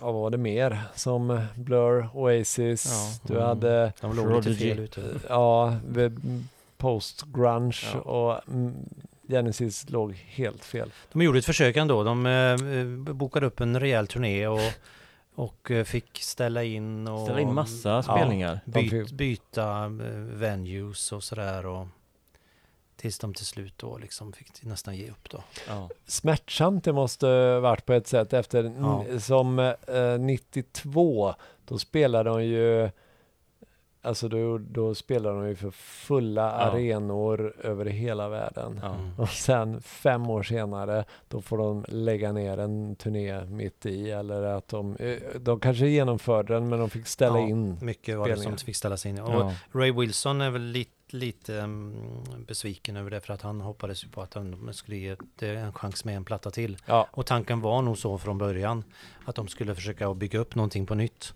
Men eh, varken Mike Rutherford eller Tony Banks eh, kände att de hade inte den hungern att liksom börja om från början igen Nej. och försöka att göra detta. Utan de, de såg väl att eh, det blev inte riktigt som Nej. vi hade hoppats. Precis. Så att ehm, då blev det inget mer. Och Mike satsade på Mike and the Mechanics och Mm. Tony Banks han gjorde väl lite filmmusik? han spelade väl in en skiva med, klass, med, en kla, klassisk- med en orkester. Ja, orkester ja, precis. Eh, som kom väl 2010 eller något sånt där. Ja. Var det Eller- inte flera skivor? Ja, det var det kanske. Ja. Men han fick ju en liten eh, ja, försäljningsframgång med de här. Han spelar med de eh, med klassisk orkester. Mm. Mm. Ja. Det han fick lite ehm, upprättelse. Ja. Och, Och det var sen- ju skönt för honom. Och så kom ju återföreningsturnén då, 2007. Mm. Ja, då var de ju sugna. Då var Då- Phil Collins tillbaka. Ja, och Phil Collins och, och de tänkte att nu ska vi göra en rejäl turné här med Peter Gabriel och Steve Hackett och alltihop. Mm. Och köra gammalt material. Alla. Eller jag vet inte eventuellt om Steve Hackett var tänkt att han skulle vara med, men i alla fall Peter Gabriel. Mm. Och köra mycket från den då, eh, eran. Och de eh, hade nog prat, prat med eh, Gabriel om det och hade förhoppningar, men ehm, i slutändan så hoppade han av det, Gabriel. Det var inte hans grej. Så då blev det istället eh, en reunion på, ehm, på den den framgångsrika åren. Mm. Ja. Ja, framför allt då. Med Invisible Touch och Mm. We Can't Dance och det här. Också en mastodontturné Mm. 2007. Tyvärr nådde de aldrig Sverige då. Det Nej. gjorde de Eh, inte. nej. Eh, de hade premiär, världspremiär i Helsingfors Eh, och jag, jag har en bekant som var där. Mm. Eh, och jag vet att jag lekte med tanken. Och jag vill minnas att Folkets hus, i, för det var ju en konsert som de Livestreama, ja. livestreamade. Att Ja. Folkets hus i Trollhättan Precis. visade det. Det minns jag också. Ja, det, men stora jag- affischer fanns uppsatta, hade vi på M15. Ja. Och, Men jag var inte där och jag vet inte Nej. varför. nej. För det, då hade man ju Mm, åtminstone heller. kunnat känna sig Ja. att man nästan hade sett dem Mm. live. Ja, precis. Eh, Bra initiativ av Folkets hus. Ja. Mm. Mer sånt. Men eh, ja, Ja, Ja, det produceras ju en eh, live-skiva där också. Live over Europe mm, 2007, mm. som du har. den har jag. Ja. Den eh, har jag lyssnat en del på. Mm. Hyfsade liveversioner. Mycket dubbeltrummor på den turnén var det. Mm. mm. Eh, Phil Coll- Ambitiös turné Ja. Mm. med jättemycket visuellt att se på. Mm. Men det var det sista och sen Ja. eh, återförening Ja. igen då, eller Ja. för några år sedan, 20, 21. 2021. The Last Domino Tour. Ja, och Mm. jag hade gärna sett det. De var ju inte i närheten då heller, men eh, Phil Collins är ju idag en ganska bruten man. Ja, det Hans- är ganska deppigt att se. Ja, han ser ju, han fick ju hans intensiva trummande och eh, kanske hans eh, leverne har ju brutit ner kroppen. Så han, Och någon ju, operation som eh, sviter efter operationen också va? Mm. så han kan inte spela trummor längre och han Nej. kan ju knappt gå så att han sitter ju ner på konserterna nu då. Mm. Jag tror att han kände av detta redan eh, 2007 mot slutet där. Mm. Att det var någonting som inte var riktigt rätt. Men för han hade svårt att spela och sådär. Mm. Så det var ju, och sen när han, ja, jag har läst hans eh, självbiografi Ja, och där pratar han om sitt eh, alkoholmissbruk under Mm. den här perioden. ja, Det var inte så Mm. att han var någon alkoholist genom hela sin karriär men, men just då så tog Mm. alkoholen över. Mm. Och um, tills hans barn sa att liksom, det, är ju, det, är ju, det är ju jättepopulärt med Phil Collins och, mm. och eh, Genesis. Du måste ju ut och spela. ja. Mm. Så då så eh, gjorde han ju först en uh, Phil Collins-turné och sen... Det såg du alltså? Ja. Nej, nej. Nej. Jag har inte sett Phil Collins, Nej, jag har inte sett Nej, eh, jag fick för mig att Genesis. du hade sett Phil Collins. jag kom på nu att jag har faktiskt sett Phil Collins live i eh, Skandinavien Jaha, på Ja. 90-talet. Ja, ja. det var inget vidare. Nej, Men du har sett honom live i Ja, alla jag har fall? gjort det i alla fall. Ja. Jag kom på det nu. fräckt. Jo, men eh, det- det är ju väldigt rörande att se. För det är hans son som spelar trummor. Mm. Mm. Och han gör det ju bra. Och, så, men han sitter ju i en stol och, och, och ja, kör lite med någon tamburin eller något och. Mm. sjunger väl okej. Ja, det får man säga. Eh, han sjunger okej, men han... Men inte så mycket mer kanske. Nej, men ja. Jag hade nog ändå gärna sett Hade det kommit till Sverige så hade jag sett det. Men Ja, det var inte absolut. tillräckligt Nej. intressant för att åka till England. Nej. För det var väl mest där de spelade? Ja, Ja. precis. Så Men- att, eh, nu blir det nog ingenting mer. Nej, och jag kan tycka det är ja, synd då att att han sitter i en stol på scenen och, och det här. Mm. Men hade man kunnat tänka sig att man kunde få ihop i alla fall de här tre, Rutherford, Banks och eh, Collins och producera, göra något nytt i studio? För där hade man ju kunnat leverera. Mm. Var, vad är det som gör att de inte vill Mm. göra det? Nej, jag vet inte riktigt. Vet inte, men de kanske är så långt ifrån varandra musikaliskt nu. Alltså det var ju Ja. länge sedan som Phil Collins, om man tittar på Phil Collins solokarriär så har ju det varit allt annat än progg. Sen, Mm, eh, alltså Ja. han har ju medvetet sökt sig... Men som någon slags avslutning. Ja. Jag hade velat att de, snälla, Det En, kanske, en vet låt det kanske finns. i alla fall. Det En kanske låt finns. bara. Ja. Det vet vi inte. nej. Men, eh, men Peter Gabriel eh, fortsätter ju också. Han, eh, du var ju och såg på honom Mm. Lars. Ja, och och hans han nya är väl... platta är ju, är ju väldigt eh, ambitiös och Ja. bättre än på länge. Mm. Eller mer Det intressant är ingen än på länge. platta som är släppt än, utan det är Nej. massa singlar. Ja, precis. Så den kommer väl här. Ja, för det har vi inte nämnt, men Gabriel, han släppte ju några hyfsade, det- då alla heter ju något kort. Mm. efter- Ass, vad heter Ass. någon? Mm. App heter någon. Ja, Mm. Ass är ju ganska bra. Mm. Det är lite långsamma, malande låtar. Man Ja. tröttnar lite kanske. Men Mm. den här senaste plattan är ju bättre än det tycker jag. Ja, okej. Mm. Eller Ja. det som kan, eventuellt ska Mm. bli en platta. Ja. Ja, ja, Mm. Jösses vad mycket det finns Mm. att prata om det här bandet som Ja, vi det var det. älskar. Men eh, ja, Ja, vi vill inte trötta ut er allt för mycket men det här kan vara en liten Jo, det grund, vill- det vill vi. grundkurs i Genesis Ja, det har vi faktiskt gått igenom eh, väldigt grundligt här, Ja, måste jag säga. ja. nästan som en crash course.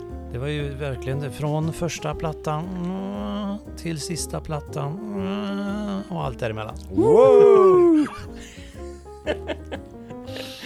Ja, det har varit gör-roligt. Ja, det här ska vi göra om Ja, det ska med någon vi göra annan om. grupp. vi, vi hittar fler band att prata om tror jag. Verkligen. Ja. Eh, även om man inte kanske är sådär eh, hardcore älskar ett band så kan det vara jätteroligt att lära sig lite mer om Ja, ett band och man också. älskar ju oss Ja, mm, och lyssna på ja. oss. hoppas att ni Eller? gillar oss och lyssnar på oss och tittar på oss. Mm. Vi finns ju på eh, både Youtube och Spotify och de här olika plattformarna där man kan ta del utav eh, poddar. Mm. Man kan eh, lyssna på podden med bara snacket och man kan lyssna på Spotify med låtarna in emellan de här låtarna som vi har valt ut idag. Mm. Och man kan lyssna på bara spellistan också om man vill ut och springa. Hasse du ute och springer ibland då kan du köra lite eh, Mm. till Silent Sun. Skulle nog rekommendera den, eh, man kan dela upp den i flera etapper, Ja. men, men den, den där, vår, där vårt prat och musiken Ja. är ihop. Så Mm. får man eh, vårt prat i ett eh, musikaliskt sammanhang som är, ja, Ja, och vill man någonting, vill man ha kontakt med oss så kan man mejla oss på musikpodd 1234 at gmail.com mm. Musikpodd med två D och så 1, 2, 3, 4. Vi svarar på alla mejl. Ja, kom gärna med tips, idéer Tips, och idéer om inspel. vad eh, podden kan handla om. Ja. Eller om man eh, har någon eh, gästartist, så- gästartist, gäst menar jag. Eller om man själv känner att man vill vara med. Härligt. Och, Och till sist... Och följ oss Ja, oj, oj, oj. på eh, Facebook, eh, TikTok. Instagram all, och, och Youtube och sprid ordet. Vi kommer att återkomma. Vi har gäster planerat vi ska sp- spela in med Det snart. händer väldigt mycket Också. spännande framöver här så ni vill ju inte missa några avsnitt. Nej. Så följ oss. Men till sist då grabbar. ja, Vilken är eran favorit Genesis-platta? Oh. Vad säger du Hasse? Det, det får nog bli Selling England by the pound. Selling England by the pound. Och Mm. du då, Torbjörn? då säger jag just nu Mm. dagsform, för det kan ju variera lite. Men eh, A Trick of the Tail. Mm. Okej. Och du Lars? Jag sticker ut eh, hakan och säger seconds out. Ha, lurade. Åh, det var en kuggfråga. Annars hade jag faktiskt sagt a trick of the tail också, men jag vill inte säga det för det blir för tråkigt då. Jaha, okej. Jag, jag trodde du skulle säga Abacab. From Genesis to Revelation. Eh, tack för att ni har lyssnat, tittat och eh, följt oss här idag. Att ni, Ni har bäst. orkat stå ut. Ja, eh, vi har haft görroligt, hoppas ni har haft det också. Och vi som har suttit här idag är jag, Torbjörn Tabbe Jackson. Och det är jag, Lars Berger. Och det är jag, Hasse Skanse. Vi hörs och ses snart igen och eh, stort tack till Studiefrämjandet och David Jackson och alla våra supporters som gör det här möjligt. Eh, David som har gjort jinglarna och så för ja, förtydligande. Eh, och våra andra poddkollegor som inte är med idag. Mm. Tack till dem. De är alltid med oss. Och alla våra fans. Ni ökar, ni blir fler. Det gillar vi. Bara växer och växer. Vi hörs. Tack för oss. Tack. Peace. Tack för att du lyssnat på Musikpodden 1234. Om du gillar oss och vill höra fler avsnitt så glöm inte att prenumerera. Du hittar oss på Spotify och där du lyssnar på dina poddar. På Spotify kan du välja om du vill höra avsnitten med musik i samtalen.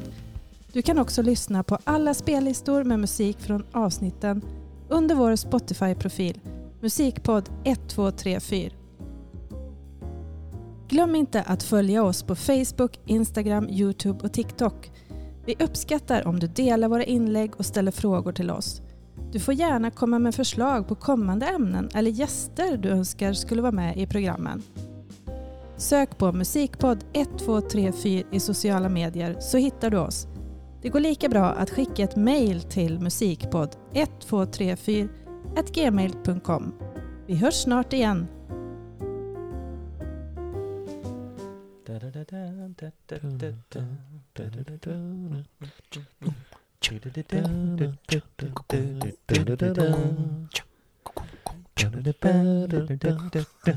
Åh nej, det är ju en av de låtarna. Det går ju inte. ja, du lurar vi Lars. Fan också. Ja, In i träsket. That's all. Men alltså mamma är ju svår att ta på allvar alltså. Älska. Oj. Det här. Det här. Oj, oj, oj. Oj, oj, oj. Domaren blåser i pipan. Hallå! You mama. And I. Oj, oj, oj. Ja, det här kommer vi behövas luft. Här kan det bli... I can see you mama. Syns. But I know you. Ja.